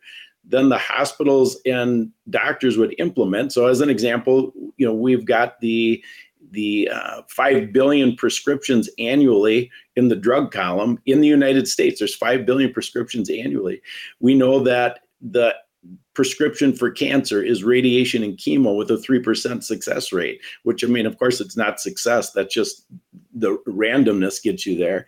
And at that point in, in this old system, though, the nurse was our last line of defense and she was still an advocate. And I have a, a story relative to that claim, Robert, in that I was diagnosed with heart disease about six and a half years ago and they wanted me to get on meds. I started researching heart disease and realized I'm not going to do the meds. Mhm. I they they said, well, you got a 300 cholesterol and so you got to get on the statin and so i started looking into it and found out well cholesterol is not even in the top 10 of causes of heart disease so i drilled down what's going on with my system to cause it did the things necessary to fix it but what's neat is the nurse at that point she came she pulled me aside and said scott i want to tell you something you're not going to want to hear. I said well what is it? She said we have to get you on the statin. I said what do you mean by that she said, Well, we accept Medicare and Medicaid. I said, Well, I'm not on Medicare and Medicaid. I have private insurance, which by the way, I have no insurance now, partially. Actually, I had that before I met you, but I mean you you certified that having no insurance was the best plan. So we don't have any safer, insurance now. Or a lot safer. And if anybody has questions about that, I'll probably remind you while we're talking to Scott so you don't misunderstand what he's saying or I am saying is the reason. Uh, but yeah, it, to your point, if you take any government funds, Medicare, Medicaid, they require you to do certain things, including get you on what's known as a standard of care that they usually won't define on paper, but they'll know it if you're not doing it and get you in trouble for it. Or if you recommend or counsel folks to nutritional options instead of statin drugs, um, they can be brought up on charges of fraud, defrauding the government, defrauding the Medicare and Medicaid, and uh, lose their license, lose their uh, livelihood uh, and and maybe even be thrown in prison. So what you're bringing up is not an exaggeration. Oh, this I, it's not at all. I mean, this should shock people into reality, is what I hope happens with this. And your backdrop with what you just filled in is perfect, Robert. So thank you for that. So this nurse explained that Scott, our Medicare and Medicare reimbursement rates are dependent on what share of our entire patient population buy into these government dictated standards of care. So she said, if enough people like you don't do what we tell you you need to do, we have to fire you to get our numbers up. I mean, so that was a shock. Well, now the new way, which COVID exposed, is we have the NIH, the NIC, the CDC, and the FDA setting protocols directly. So we have remdesivir, the ventilators, and the jab. Of course, it got exposed with COVID. Just a 411 on May 11th, the FDA announced that the emergency use authorization for remdesivir and the jab are still in play. Two months ago, my son-in-law's mother went into a hospital in Tennessee. She was dehydrated, and within minutes of getting in the room, they tried to vent her for no reason at all, other than the incentives are still in in play. Thankfully, he's awake and and his mom is alive, thanks you, to his quick action. Uh, Scott, can you explain to me how it is that after Biden declared the emergency over, that there's still EUAs inactive in an active state? Is this about Department of Health and Human Services basically doing what it wants despite Biden, the president, chief executive, in theory anyway. What is going on that these emergency use authorizations, which are only available under an emergency when there's no emergency, is there still an emergency? And what is it and who declared it? Yeah, I mean there there's ongoing emergencies. If you look at all the emergency use authorizations, if you go online and just look, there's there's a number of them in place. So that allows them to keep going with this. So, you know, they make a play publicly that, you know, the government of course always wants to be the savior. So on April 10th, you know Congress and the president sign that COVID is over. Interestingly, they didn't even have the authority to do that because they had previously given the authority solely to the Health and Human Services Secretary. So I mean that mm-hmm. was another mini psyop within the big psyop. Right. Uh, so it yeah. it renders their statement just for show and not the reality of them, them saying, well, we'll wait until HHS says it. We're not going to tell you we're waiting for it, but you got to go back into the history books to remember that we gave them the authority, even though we didn't have the authority to give it to them because they didn't have the authority to do it. And on and on it goes it, it is on and on it goes. So you, I mean, you, there's no sense in you know. I've come to grips with I'm not going to chase evil anymore with all the you know. So like you just did the airvacs at the beginning of the show. You know, uh, last week it was the mRNA is in breast milk. It's just gonna you know we're gonna keep finding more and more evil, but you got to realize that this was by design. So it isn't like, oh man, this was an accident. This was not an accident at all. And the only reason that those accidents help the narrative is because I believe there will be an amnesty play at some point. And mm. so, you know, as, as they act like these are accidents, it plays into the amnesty play so they can fool us with even a bigger psyop. So right. then, you know, so now we have the government being not just hastening death they're directly involved with death. As I mentioned earlier, 1.2 million Americans during the 39 months that COVID was officially an era. Well, then the red column is, you know, as as you said about the air vax, don't think it's not already here. You know, they're announcing it all after the fact, and really this this red column is all after the fact too. But this is one of the three times god got me up very early and and woke me up from a dream. And you know i started taking you know he didn't talk with me directly but i started getting the sense of where is this thing going? And the future is the world health organization deciding the standard of care based on what? Our social credit score combined with our birth certificate value. Now each person on the planet has an ai customized standard of care. So we're moving beyond the epic system which generates standards of, of care based on you know whether you're on medicare medicaid and all kinds of nefarious things but now it's customized based on you and so now our death date we're now slaves in this system and it's determined by the ai idol so this is the whole flow chart that got me into. I think I should be presenting this as a seven part series. So we'll go on to the second one unless you have a question. Yeah, no, one. go ahead. Go ahead. All right. So Don, can you bring up the uh, Blue Cross Blue Shield? There it is. All right, got that up. This is a real simple one. This is real interesting, Robert, in that of so you, first of all, Brook Jackson's case exposed that the quote vaccine end quote was never a vaccine. It was a prototype that got exposed in january of 2021 they had ratcheted up the hospital murders to this last quarter of 2021 was the high point of the murders. That's the quarter grace quarter grace was murdered in. And so now blue cross blue shield puts an incentive plan together for their family practitioners that if they could convince 75% of their patient populations to get the jab in the fourth quarter of 2021, they would receive a $296,000 bonus. All right, let's go on then, Don, to I want to take this outside of COVID. Let's go to the um, plan to depopulate first before the my chart. All right, so the plan to depopulate.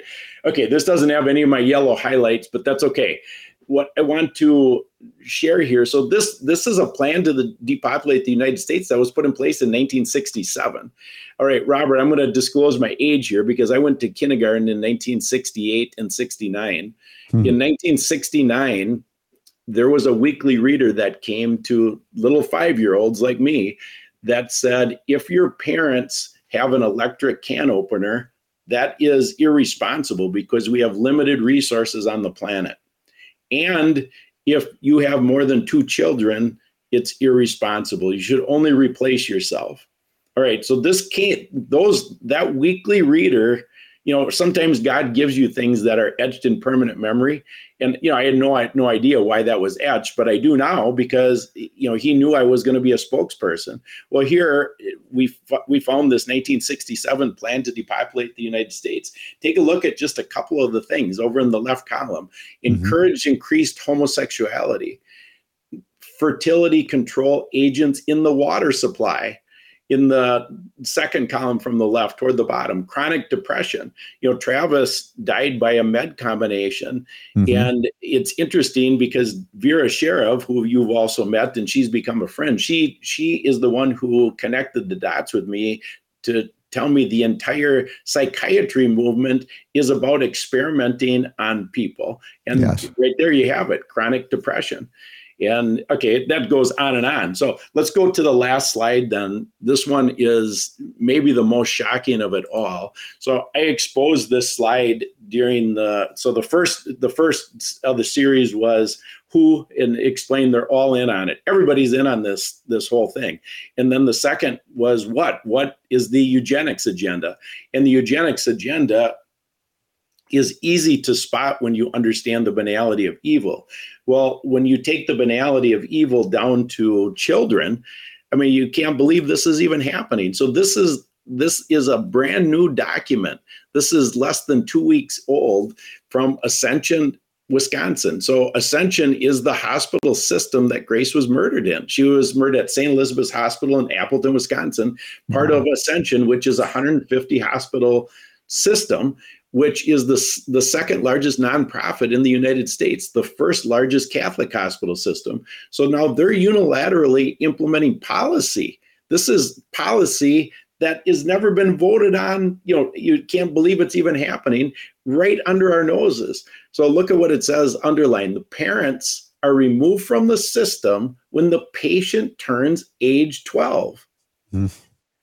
The patient, so now your son or daughter just turns 13, you have no access to their medical chart anymore, but they can grant you proxy access. So I would imagine the parents, yeah, you're you're better well, sure, you're going to grant me proxy access. So now, assuming that the child grants you proxy access, which rem- now think through what's going on. Now we're in this dialectic. We mm-hmm. shouldn't. This shouldn't even be on the plate. These dialectics are put there, so we start debating between. Well, we got to have better proxy access. Well, this should never even be the no, case. No, never been even an issue. Why never would be an issue? So now, if the no. teen does grant proxy access, you see over in the right highlighted in yellow what happens? The social history information, such as sexual activity, substance abuse, etc., is not available to the parent. The uh, ability of the parent to schedule, cancel, view, or confirm appointments not available. The ability of the parent to review sensitive lab and radiology reports not available. So this is, it's so evil. I, you can't make this stuff up. Yeah. Well, how is Super Don handling what you're revealing here? Because you know, he's a guy that hears this stuff initially and goes, I, I don't know. I mean, that sounds like it's coming from some far out source. And here you are digging deep on it. And uh, does, does Super Don ever push back on you like he does me? Or is it just me? Well, the neat thing, what he did is, you know, so, you know, I'm waking up in real time. Mm-hmm. So Super Don had explained to me off camera, of course, because he never embarrasses me publicly. But you know, unlike you, I mean, you guys. but what what he did explain is, Scott, I've been involved with this this whole thing for a long time, and you know, this you know, nothing surprises me anymore. So you know, he helps uh, he helps frame it and. Um, so I, I guess I'm going to have to probe him a little bit more to see if if this stuff is making a difference now that you bring it up. Well, I, yeah, and, and I say that in praise of of my humble and lovable producer that's helping you as well, and that uh, it's an important part of uh, this journey as you bring this out that is often so shocking as to be dismissed because it's just yeah, it's too it's too shocking. That can't be real, and and yet you know part of you, what you bring up from a spiritual perspective is that you know humans are capable of doing horrible things to other humans and even children. Uh, and much less animals and things. And it's unfortunate because I believe that most in, in this audience and, and your audience would, you know, are shocked to hear it and maybe would never do that. But the reality is that is often used against us, against good people, because you wouldn't do it, I wouldn't do it, then no one would do it. That's not that's not unfortunately real. And that means they can manipulate us through just you know dismissing it by calling it for instance a conspiracy theory. Now it's still on us to go deeper than just saying it which you do. You go into that research you find these documents you bring them out so you can validate what you're saying as opposed to going off in a way that's just clickbaity. You're not that way. And, and so I, I, just point that out as something that uh, i wish we would all do better uh, at. You know not to say that I still won't discuss things that are seemingly far out, and they usually end up being validated. But uh, sometimes we just got to pull it, put it out, or pull it out of the ethers to say, "Hey, does somebody know about this? Somebody look into this. If we can't look into everything, and let's just help each other to navigate, and also help each other if something." appears real but isn't that somebody says oh i looked into that and that apparently was this and that you know, so we're helping each other out on both sides of the equation well, I think that that's right. So, what you know, the most recent one I'm sure you're aware of is the emergency broadcast system situation coming up on Wednesday. Right. Okay, so is that real or not? I mean, I I can't answer that because I, you know, what I'm trying to do, you know, the the amount of information coming at you know you and I and anybody who's awake, it, you know, it, it's like drinking out of a fire hose. You can't take it all in. I'm I really focus in on the lane that I'm in and everything else i just I, I, try to deflect. But you know so then what is the truth relative to this? So i mean i i heard it and then um it came from a credible source somebody yeah. who i trust but that doesn't mean that the man on the video is somebody i know. I mean i don't know the person right, on the right. video. So then you start you start running that through you start running it through filters because yeah. you know you can't look at anything the same anymore so i think right. okay what is the purpose of this just to see what they can pull off because certainly it's not going to be you know, if if it's going to be to make this phone do something electronically with me, I mean, they can already do that. So right. they don't need to do this signal to do it. So I, I have no idea, but maybe you can give some insight into it. Well, I will be talking about it more. I just am out of time now, Scott, because I got to okay. do my homeopathic hit of the day. You can hang out certainly, and then we'll do a bonus round. But I want to knock this out for our Brighteon.tv crew as well, so that they see it. But everybody, please plug into our amazinggrace.net. Follow what Scott's doing with the Substack and everything else. And I uh, appreciate you so much, my brother. You're amazing. Thanks a lot, Robert. Re- yeah. Really good to see you again. And I know Grace is proud of her Earth Daddy. Well, thank you for that. Absolutely. that too. All right. Well, let's do our homeopathic hit of the day. If any of you have indigestion after hearing any of that, because it's pretty intense, uh, you might want to look into this remedy. The homeopathic hit of the day leads us to carbo vegetabilis. Sometimes I'll call it carbo vegetalis, and Super Don made fun of me. Uh, you know, I can get Latin wrong too, Super Don. carbo digitalis. What did you what? say? Yeah, vegetabilis. Digi- digitalis? No, not digitalis. Although that is a homeopathic remedy we can get to another time. Oh, okay. Yes, uh, but carbo veg, it's known for short, is not a carbohydrate remedy per se. It's carbo related to carbon. Why? As you'll find out, carbo vegetabilis, a remedy often used for states of collapse or faintness. More than that, though, and we're going to do this briefly get you the carbo veg perspective. It's effective in treating acute and chronic conditions and a lot related to indigestion, which we'll get into uh, as we scroll down on the list. And by the way, this is a downloadable PDF document that we provide to you for free. And if you feel like it's worth something, please share the show or maybe become a patron supporter of the Robert Scott Bell Show. Origin of Carbo Veg is uh, derived from vegetable charcoal. That is, you you burn until it becomes a charcoal substance, and then it's converted via serial dilution and succussion into a homeopathic medicine, potentized, if you will, to create a homeopathic remedy. When we talk about key characteristics, remember this is a brief introduction. It's so much more if you open the Materia Medica. But the idea, what we're doing here with these homeopathic hits, is to give you confidence to go, okay, I can get a base level understanding. This sounds like an interesting remedy to me. Then I will dig deeper one at a time so you're not overwhelmed.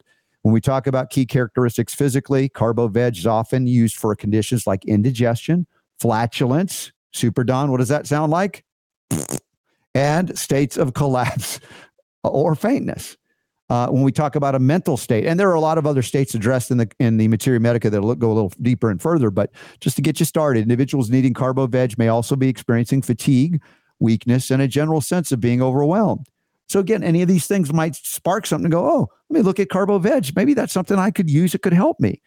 Now, when we talk about primary uses, I haven't used it personally a lot in this issue of states of collapse, though I haven't, you know, dealt with a lot of people in that state. But if you're dealing with faintness, weakness, and states of collapse, there's a lot of reasons that could happen.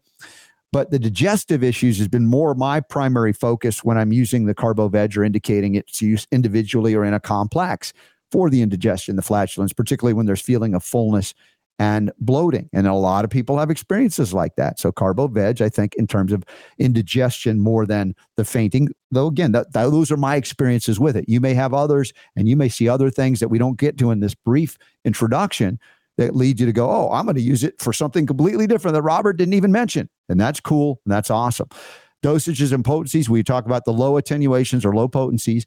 6x, which is one part per million, 30C is already beyond the number of Avogadro, but you tend to use it for more acute, temporary things. But can it be used for some chronicities? Yes, you could use it on an ongoing basis at a low uh, uh potency and be okay doing that too. When you're going up to 200C, 1M, things like that, you get into some deeper level issues that I would argue may be more beneficial if you got some homeopathic assistance at that point, consulting a qualified homeopath. Now, who that is, again, you might have to pray on that because there are not enough, not enough homeopaths to go around. Complementary remedies. This is a section where you might find other remedies that are associated with and cover the myriad of symptoms that Carbo Veg does. And you're like, well, maybe China or Cinchona is better. Remember, Cinchona is interesting, the first remedy in homeopathy that would address malaria cinchona, the bark for the cinchona tree, or the uh, in this case, uh, it's also known as China, but it's often used after carbo veg for conditions like indigestion flatulence if that doesn't resolve quickly. Another remedy, Nux vomica, one of my favorites, one of the liver polycrests that also work on the stomach and things like that. uh, another powerful remedy uh, for digestive issues, especially when stress is a contributing factor, and antimonium crudum, which I added, gastric and intestinal complaints. All right, we'll be back uh, with more. Remember, this is the form of homeopathy that gets you a brief introduction. I'll do some more on the other side in the bonus round. Uh, remember, it's not to replace your doctor of choice of any kind. It's not intended to re- replace that. It's really information and education so you're empowered to make choices, more fully informed choices, where the power to heal is truly yours.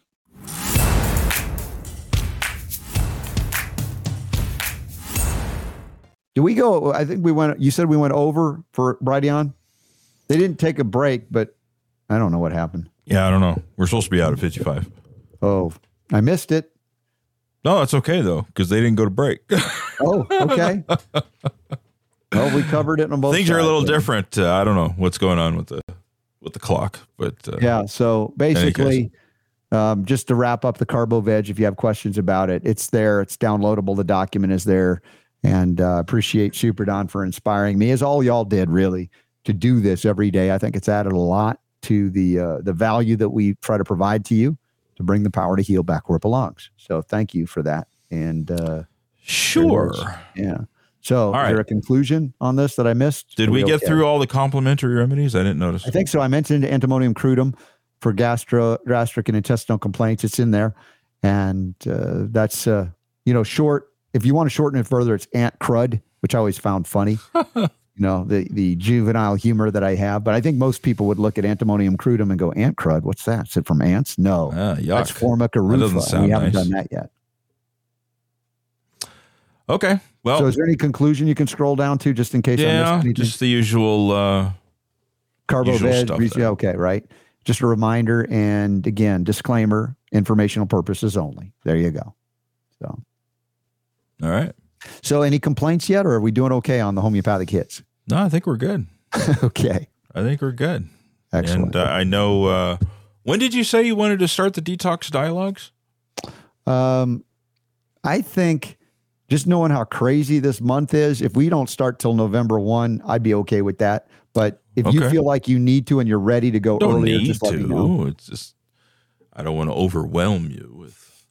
Dude with- I, look i feel pretty much. good today. I it, and it was interesting on the way back uh uh some some of these airports have doctors of chiropractic on staff and like they have kiosks now. And i was walking by one of them i'm like well that's interesting. You know after all the travel i've been through i i could probably use a little bit of innate intelligence release right? And and i and i saw one of those kiosks i passed by it and i'm looking well it's far from my gate I don't know if I'm gonna have to wait or how long. And so I said, well, all right. I wonder if there'll be another one. And as I walk around the airport to the other gate, I pass another one. And I'm looking at the time. My my flight was delayed a little bit, and I'm like, I have time. And she had just finished up this doctor uh, with a patient, and I'm like, Hey, you got time for an adjustment? Yep, sign me up. And so I was impressed. Um, just you know, got uh, uh, let's say I got a, uh, let's see the thoracic, I got the lumbar and cervical uh, vertebrae adjusted in one session, beautifully done. And I was standing up straighter once again. And uh, today in the gym, which um, you know I try to go every day when I'm around, I was kicking butt, dude. I was like feeling like top of the world. I was a little bit tapered because of the trip. I, I wasn't able to work out last Friday or anything, uh, but uh, was feeling really good. And and it's funny. One of the the ladies I talk about some from time to time, she had gotten. I'd given her a gift of Cardio Miracle for her birthday, and the other lady who shared her same birth date uh, was a trainer. Is a trainer. And I gave it to her, but for whatever reason, she didn't want to take it, and that's fine. And she gave it to uh, Chantel, and so she had like double the amount, and she's been on it, and she's like, she's like, "Curse you, Robert Scott Bell! I can't get into the red zone anymore." So Ah. her experience was just like I said. You take the cardio miracle and your efficiency goes up extraordinarily. Your ability to pump oxygen through your va- vascular system. So you're not working as hard. Your body is not working as hard to hit levels of fitness you couldn't hit before because you were just dying doing it. And so she validated that. Like, not that I'm surprised, but uh, again, the cardio miracle is that. It's amazing. Absolutely amazing. So another great success story. Cool. Yeah. Now you have somebody you can complain with now about your red zone. Right, exactly. You know, but she still does Botox injections, so uh, it's not all there. Uh, I'm working on it. all right. Uh, anyway, uh, so let's see what else we got today. Did we miss anything? Was there a question of the day, or do we Yeah, there's a, a, a multi-part question of the day that we can either do, um, or we can we can we Is can it- actually we can hold it over till Is tomorrow. it in the 'cause notes today? Uh, yeah, Okay, I missed it completely. I guess. Yeah. yeah. What do you, you want to do it tomorrow then? Yeah, let's just. Oh, you know what? It's What? because the uh, version of the rundown I sent you didn't have it in it. Ah, okay. So it it was. is. It was your bad, was- not mine. It was a late edition. a late edition. Okay. Yes. So we'll just hold. Yeah, we'll hold it. This is from Bill. So Okay. Bill, if you're listening, we'll get we'll we'll get it in tomorrow during the regular uh, part of the show. Okay. Great. Great. Great. Great. Uh, yeah, I, I don't know what's going on with Brighteon today. They just didn't do. They didn't take the the opening break Yeah. where you do like the one minute thing and then we play our thing and they play theirs. They, they they played our thing. Okay.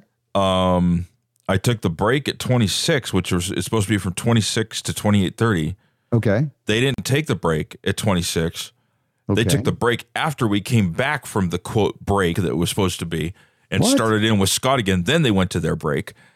And then uh, at 55, which is Yeah. we're always out at 55, Yeah. um, we're a little more lax on the other days of the week with that Sure. 55. But Yeah. with Mondays, it's 55. Right. They didn't go to break. They list they they they wa- they played our 60 second thing, Okay. and then we came back and started doing the bonus round, and then they went. So I, I don't know if well, it's a new find out what guy. or- because if they're changing their clock, we need. I to need know. to find out. Yeah. Yeah. Because I know that when we did uh, the uh, Emord telethon, Yeah. we did three hours on When Broadway. I talked to when I talked to Bob, yeah. uh, it was like a hey, we have obligations. We got to do a two and a half minute break at the top of the hour, and then the two and a half minute break we can take anywhere in the hour. Yeah. It's like okay, Well, we were doing top and bottom for that three hours. The question is, have they instituted that? And we need to modify it. It'd be easier if they did it at 30, right? I believe. if, but if they did, uh, they I just they, somebody needs to tell me because Mm-hmm. otherwise I don't know. well, exactly. So maybe that's what they've changed Yeah. it to. And that's fine. Just we need to know. I'll right. shoot an email over to somebody. Okay. Yeah, let's find out about that. So, what else is going on this week on the Robert Scott Bell Show? What else we got scheduled? Let's take a look.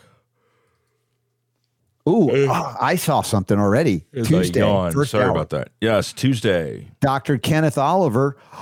We had him on before. He's a chiropractic neurologist. Dude is smarter than, so I'm saying it, than your typical allopathic neurologist. He wouldn't say that. I mean, because he studies what they study too. But because he applies a chiropractic view of the body, not an allopathic view of the body, he's better, in my opinion. Absolutely. And he's helping my wife a lot. And we're gonna we're gonna talk about some of the things that have been helping her tremendously. And I'm so grateful for Dr. Kenneth Oliver. Uh, and uh, you may may find you want to avail yourself of his services as a chiropractic neurologist. Guy knows neurology as well as any allopath, but applies a different model to it. And then second hour, we should have scheduled Jamie Dorley and Christine Glein, unless others are scheduled, our uh, monthly visit to uh, Nutritional Frontiers.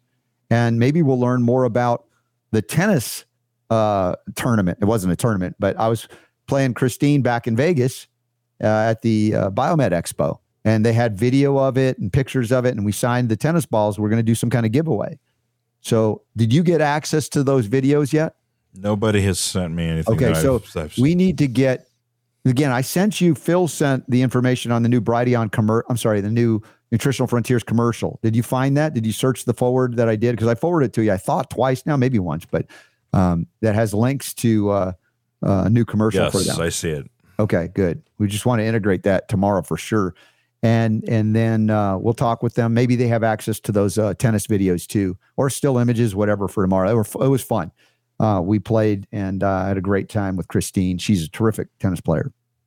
I was still warming up uh, by the time we were done, but we had a good time. I had a good time anyway. We'll find out more about that tomorrow. All right, let's see what else we got going on uh, this week. See Brandon Joe Williams on Wednesday from don'tbeaslave.com. Oh, that sounds interesting. I like that that uh, that URL, don'tbeaslave.com. That could that could bode well. Let's see what else we got uh, this week here. Am I in the right month? John Richardson, James. I don't know. Are you October? Oh yeah, I'm looking at Thursday. I'm like, oh dude, I'm flying out after the show on Thursday to the Health Freedom Expo. Um, I show you as going to the Your Health Freedom Utah. No, I'm sorry, I jumped a week. My bad. I was jumping to next week already. I'm so sorry. See, that's all right. I do that Yeah. too. John Richards is Wednesday. John I'm Richardson. Uh, we John should. I don't yeah. think we'll have Ty, but I'll double check on that. Okay, yeah. Um, And and then uh, yeah, I was already looking to next week. That's funny. uh, James Ed- Egidio Egidio Egidio and uh, Jonathan Emord. Medical Truth Thursday. podcast on Thursday. Now And then- Friday, Friday Yes. we need to talk about um, because Okay. I'm I got to head out of town on Friday, Okay. so we need to pre-record Friday's show. We've got Nicole Zwerin scheduled for Friday. It looks like uh, that Wednesday and Thursday I'll have time to do some pre-records if you want to set them up. Okay. Yeah. Sounds so good. between those two days, we can put together a Friday show. Uh, no problem. And then we have the Your Health Freedom uh, event. And then the next week, you're right, Trinity Health Freedom Expo. And I should be live on Friday from the, the Health Freedom Expo. And that's the 13th with Michael Boldin because we missed him because I, I couldn't go live uh, last week because of my travel trip to Houston uh, for the uh, Healing Strong conference. But Boldin should be scheduled, even though I'll be live from the Health Freedom Expo. Uh, we'll have Boldin on from the 10th Amendment Center, which I miss when we don't get to have that happen. Looking up some great guests. Looks like Marjorie Wildcraft's going to come back this month. Uh, what is this? Jason Rance coming up. All right, I'm looking at this. We got some cool, cool folks joining us this month. All right, what else we got? Any questions, comments coming in through Rumble or any other places I don't see? All quiet over on All Rumble. quiet today. There's people there. I Yeah. can see it says they're watching, but no comments. Okay. What is this thing? Did you send something or or to to Boldin? A panopticon of epic proportions. CDC awards 260 million to track disease outbreaks and massive surveillance scheme. Yes, he's big on the surveillance story, so I threw that over there so that we can uh, we can maybe cover that when we have him on next. we missed him this last Friday. I know, I know. I was a bummed bummer that I couldn't be there. Yep.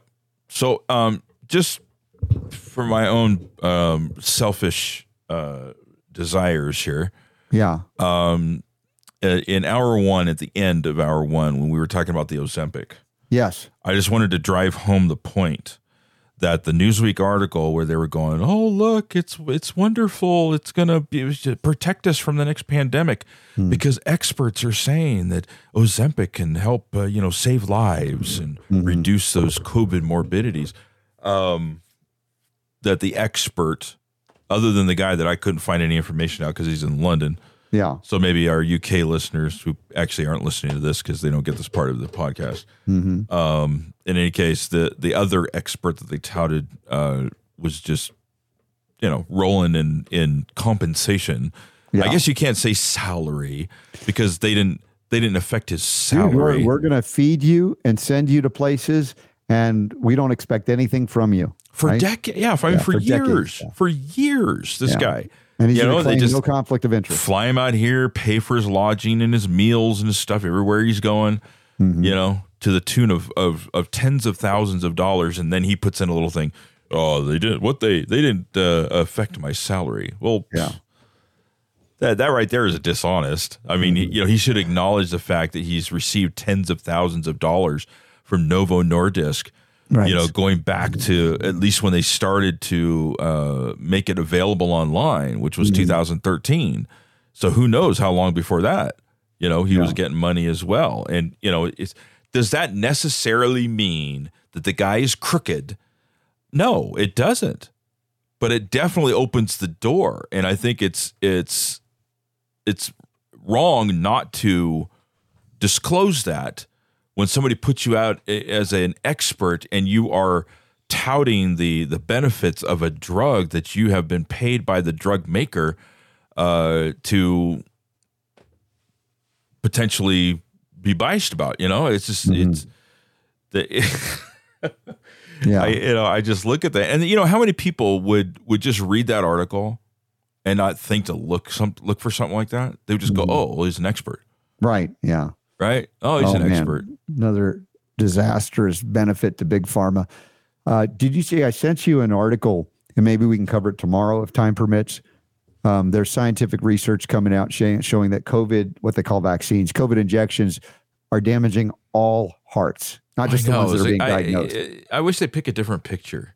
yeah, I know. That's kind of gnarly. It kind of turned me off when I.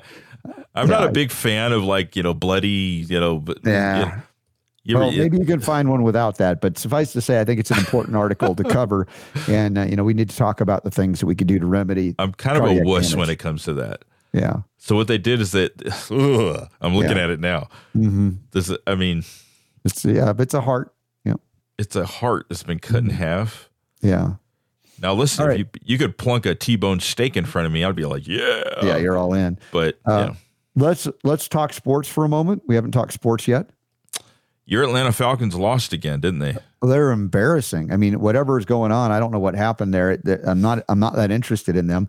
Whereas the Atlanta Braves in baseball are totally fun. They tied the the record of most home runs in the season, and um, they also set the the record for slugging percentage. I think is the, the term five oh one. No no team has ever When you done said that. let's talk about sports, I think you're talking about. I thought you wanted to talk about the good sports.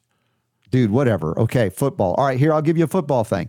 I'm seeing an image of um, what's his name, Aaron Rodgers, who had Achilles surgery. hmm He's already walking on crutches. Apparently, they don't normally do that. He's usually in a boot for 12 weeks, and he's like two and a half weeks out. This guy knows about hyperbaric oxygen, knows about homeopathy, knows about all kinds of natural medicines and energy medicines. Is it possible that he could come back this year? I'm like, if anybody could, knowing what he knows to Yeah. accelerate recovery, I'm not going to put it past him. That could be interesting. Maybe, Yeah. maybe. I mean, that's quite an injury. You know, Yeah. that's no small thing. Usually it takes a year to come back. Even Ronald Acuna Jr. back in the the, for, the sport you don't like that I like, baseball. You know, he came back, uh, I think, in a, just under a year, but he wasn't the same that first year back until this year, and then he was just setting records, all kinds of records, um, home run, stolen base, all of that combination. But Yep. uh, yeah, I just think Aaron Rodgers is an interesting dude. You know, he knows about the danger of the COVID injection, on and on it goes. So uh, we'll see. He goes on ayahuasca journeys, apparently. see what happens. Hey, Now, your San Francisco 49ers are like probably the number one team in, in, in the NFL. uh, there's only one other team that's four and zero, and that's uh, Philadelphia Eagles. Yeah. But I think uh, San Francisco is more of a complete team than than the Eagles. Yeah, I'm not as familiar with the Eagles, but uh, San Francisco is doing great. Yeah. I cannot complain. So, looking forward to see what happens there. Brock Purdy is a is a great quarterback, doing a good job. Mm-hmm. Um, yeah. What can I say? Hmm. Did you see last week though? There was a game. Oh, and I can't remember who was in. I think it was the Dolphins. Maybe Yeah, 70 points, they won by fifty points. 70 to 20 around. 70 to 20 well i had to look at that i'm like is that a typo Right. I, I missed that i missed that part of it because i was back and forth during during the games when they were playing Mhm. that was insane 70 i can't remember the last time i saw a game that had a score of 70 Yeah. but anyway Pastor Craig was good today. I enjoyed him. yeah Uh, as I said, people of faith who really recognize that freedom is is the essence of creation as well. Or uh, you know, I just respect that immensely. And as I said, I think it's more evidence that the religious left have become a greater threat to freedom than what, what they perceived used to be the religious right if they were arguing for theocracy. We're not for either side of those things, but uh, the point is they want everybody to believe and live as they believe through government force, coercion, deception, et cetera. And, and I don't care if it's the right or the left that does it, we're going to stand against that. Uh, you know, the point is if freedom isn't your default setting, you might not be a fan of this show. Speaking of which, I was thinking that's the easiest T-shirt we could get designed, and we can reach out to Lori. Yeah. Have you know my the one I got made, or or I think Allison might have done that for me. I can't remember, but it says def- my default setting is freedom. I would just reverse that and say freedom is my default setting. The Robert Scott Bell Show do that square, and we can make some T-shirts for that. I think pe- that would be popular. I have a sense that that's Yeah, an easy why thing, not? not not controversial. I don't think anyway. Yeah, let's do it. Um, one thing I'm looking forward to on Thursday, just because it's always fun whenever we have Jonathan and Ward on to talk about some of the crazy stuff that's going on in Yeah. politics, just so we can have some laughs. Mhm. Um, have you seen the, the the situation going on with this congressman by the last name of Bowman? last week when the budget talks were going on in Congress, you know, it was very contentious, right? You know, we got to, you know, stop the the sh- government shutdown, and they were they were disagreeing about stuff like that. This this Congress critter, uh, Bowman, Mhm. pulled a fire alarm in Congress. What? Yes. I didn't hear about this. Okay, so so busy. and I, I I'll have to read it in more detail. I've just caught like the surface part of the story, but uh, apparently there was there was you know some stuff going on and and uh, there was a, p- a part in the the debates and the, the voting and stuff like that where uh, you know they were trying to block you know what was going on. And it just happened, you know, just just strange coincidence that at a time where uh, you know they were trying to the Dems were trying to block something that was going on in the in the, the debate back and forth, that this guy was in the in the hallway in Congress, and he pulled the fire alarm. Why? Well, you know what happens if you pull a fire alarm? The alarms go off, people have to evacuate, everything Well, stops. why did he do it? Did he say? Well, he says here's here's what he says, and they have a picture of him actually pulling the fire alarm. His explanation on this was that he went to go to a door that is normally open to get in because he was in a hurry because he wanted to vote, but the door was locked. And so he reached over and and pulled this thing thinking it would open the door. Really? Did you believe that? Do you buy that? Now, somebody took a picture of what it was that he he, he pulled to uh, to open the door that wasn't opening. Now, tell me something. Oh, yeah. You're- that's you're- you're a opening congressperson. Mechanism. You're an adult. Uh, a door won't open, Yeah. and so you look over and you see this on the wall. Yeah. Do you think this is going to open the door? Do you don't you don't they arrest people for pulling fire alarms when They there's no fire? do. They do. But he's saying he looked over, saw this, and pulled the thing, mistakenly think that was going to open the door. That, honestly, this is what the guy's saying. Is there any pushback to go? I think he was sabotaging. The yes, that he wanted to be a part of? absolutely. In fact, that what they've done is they've they've said, look, you know, you charged a bunch of people Mhm. uh, uh, January sixth for for uh, disrupting. I, th- I forget what the term is. Disrupting a federal, you know, Right. proceeding or something like that. Like that. was, and they're more- saying, look, you just did, you know, he did the same thing. And and I, I just think it's hilarious that he's sitting there trying to say that he thought that that was a way to open the door. Mhm. What kind of Yeah. stupid excuse is that? And why would you think anybody would believe that? yeah. Does that look like a doorknob? Is that a, does that say open door? No, it clearly says fire. so anyway, I'm curious to, to to see. I always love it when we can bring up things like this because you know what, uh, Jonathan Emord has kind of a very dry sense of humor. Yes. And I love it. It's Yeah. kind of deadpan, you know, Right. sometimes when, when he does. And so I'm, I'm looking forward to hearing what he has to say about that. Oh yeah, that'll be a fun one to do. Yeah. Yeah, for sure. So sure. anyway, All right. Well, if you guys want to chat about anything else, again, we mentioned the Bobby Kennedy. It looks like he's going to declare as an independent candidate. As I keep saying, as much as I, you know, I like him and others, and of course, we support without reservation Jonathan Emord to become the next United States Senator from Virginia. Those things go for naught if you don't live in freedom yourself, if you don't stand against uh, tyranny yourself by your behavior, willingness to stand against and stand for you know something which means of course by definition some people say you're standing against tyranny in this case if you're standing for liberty and um, i would just encourage you whatever it is that can help bring a little bit more freedom back in incrementally or whatever uh, to do do that and and follow your your conscience follow your conscience and what to do there but i appreciate everybody's support of uh, jonathan emord in this last quarter i think they had to do the announcements uh, for whatever it was. I didn't get the, the details of it, but it sounded like it was good. And thank you all for supporting him. Uh, as you said, we've got um, some other things to to jump over as far as hurdles to get there. But if there ever was a good man that I think uh, um, is not going to betray his oath of office, that would be Jonathan Emord. So uh, thanks for your consideration there, by the way. Uh, what else we got? Uh, anything else? Any other comments, questions before we wrap up today in the bonus round here on the show? I got nothing over here. Okay. Well, I wish y'all were with us at the Healing Strong event. There were 500 people or so there, and it was great.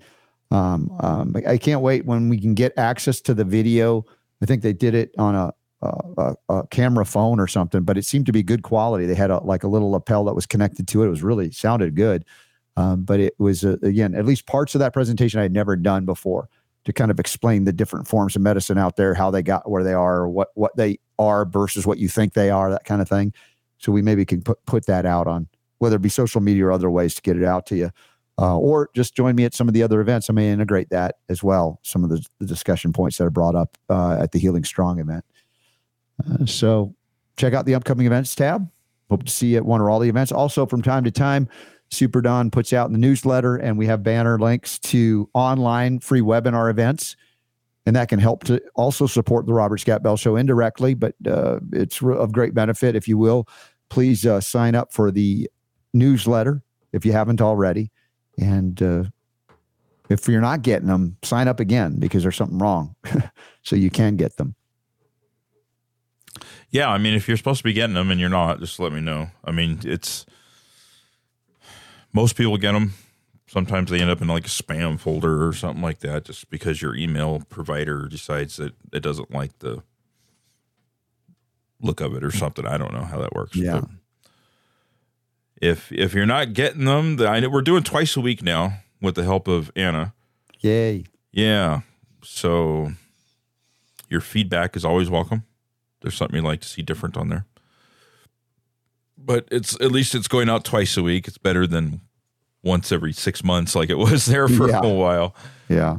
Well, So- again, thank you for your support. That helps us to get the help we needed desperately for Super Don to do more of what he's most uh, awesome at and loves to do, as opposed to some of these other things that are just he's done them, you've done them, but good lord, uh, it's nice to have some support so we can do even more, and, and and that outreach seemingly is helping. So thanks for that. Shout out to our friend Anna for doing that. And uh, anything else? I think that's it. Any other comments or questions coming in through the chat room? Doesn't look like it. Shout out to Boldin who showed up. Oh, by the way, never. Catherine uh, from uh, one of our patrons. Mhm. Um, I managed. I forgot. I meant to say something about this here, but A, uh, a new patron. No. Catherine uh, has been a, a, patron for a while. Mhm. Uh, sent us an email, and I just wanted to show you here in the email. Well, I'm actually I'm not going to show you the email. Hold on. Okay.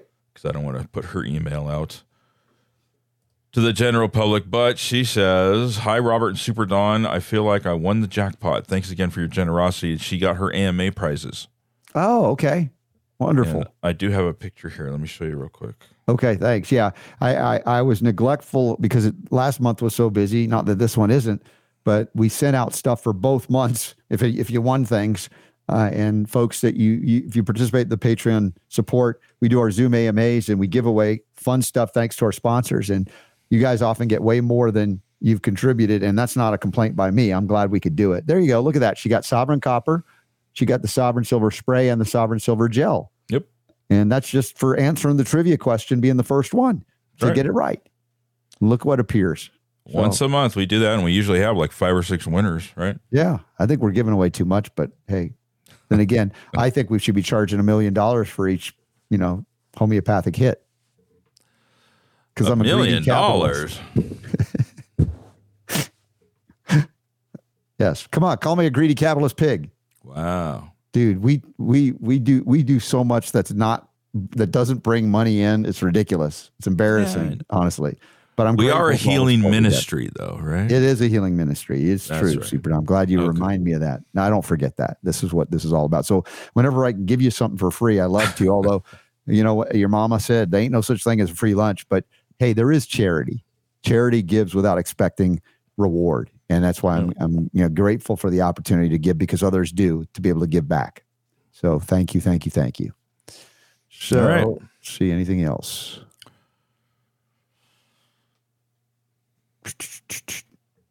Yeah, I think that's it. Okay. Well, thanks for hanging out, guys. We appreciate it. You guys are awesome. We'll be back tomorrow with another awesome show, but it'll cost you a million dollars if you want to watch it. we'll see you tomorrow. billion. Thank you.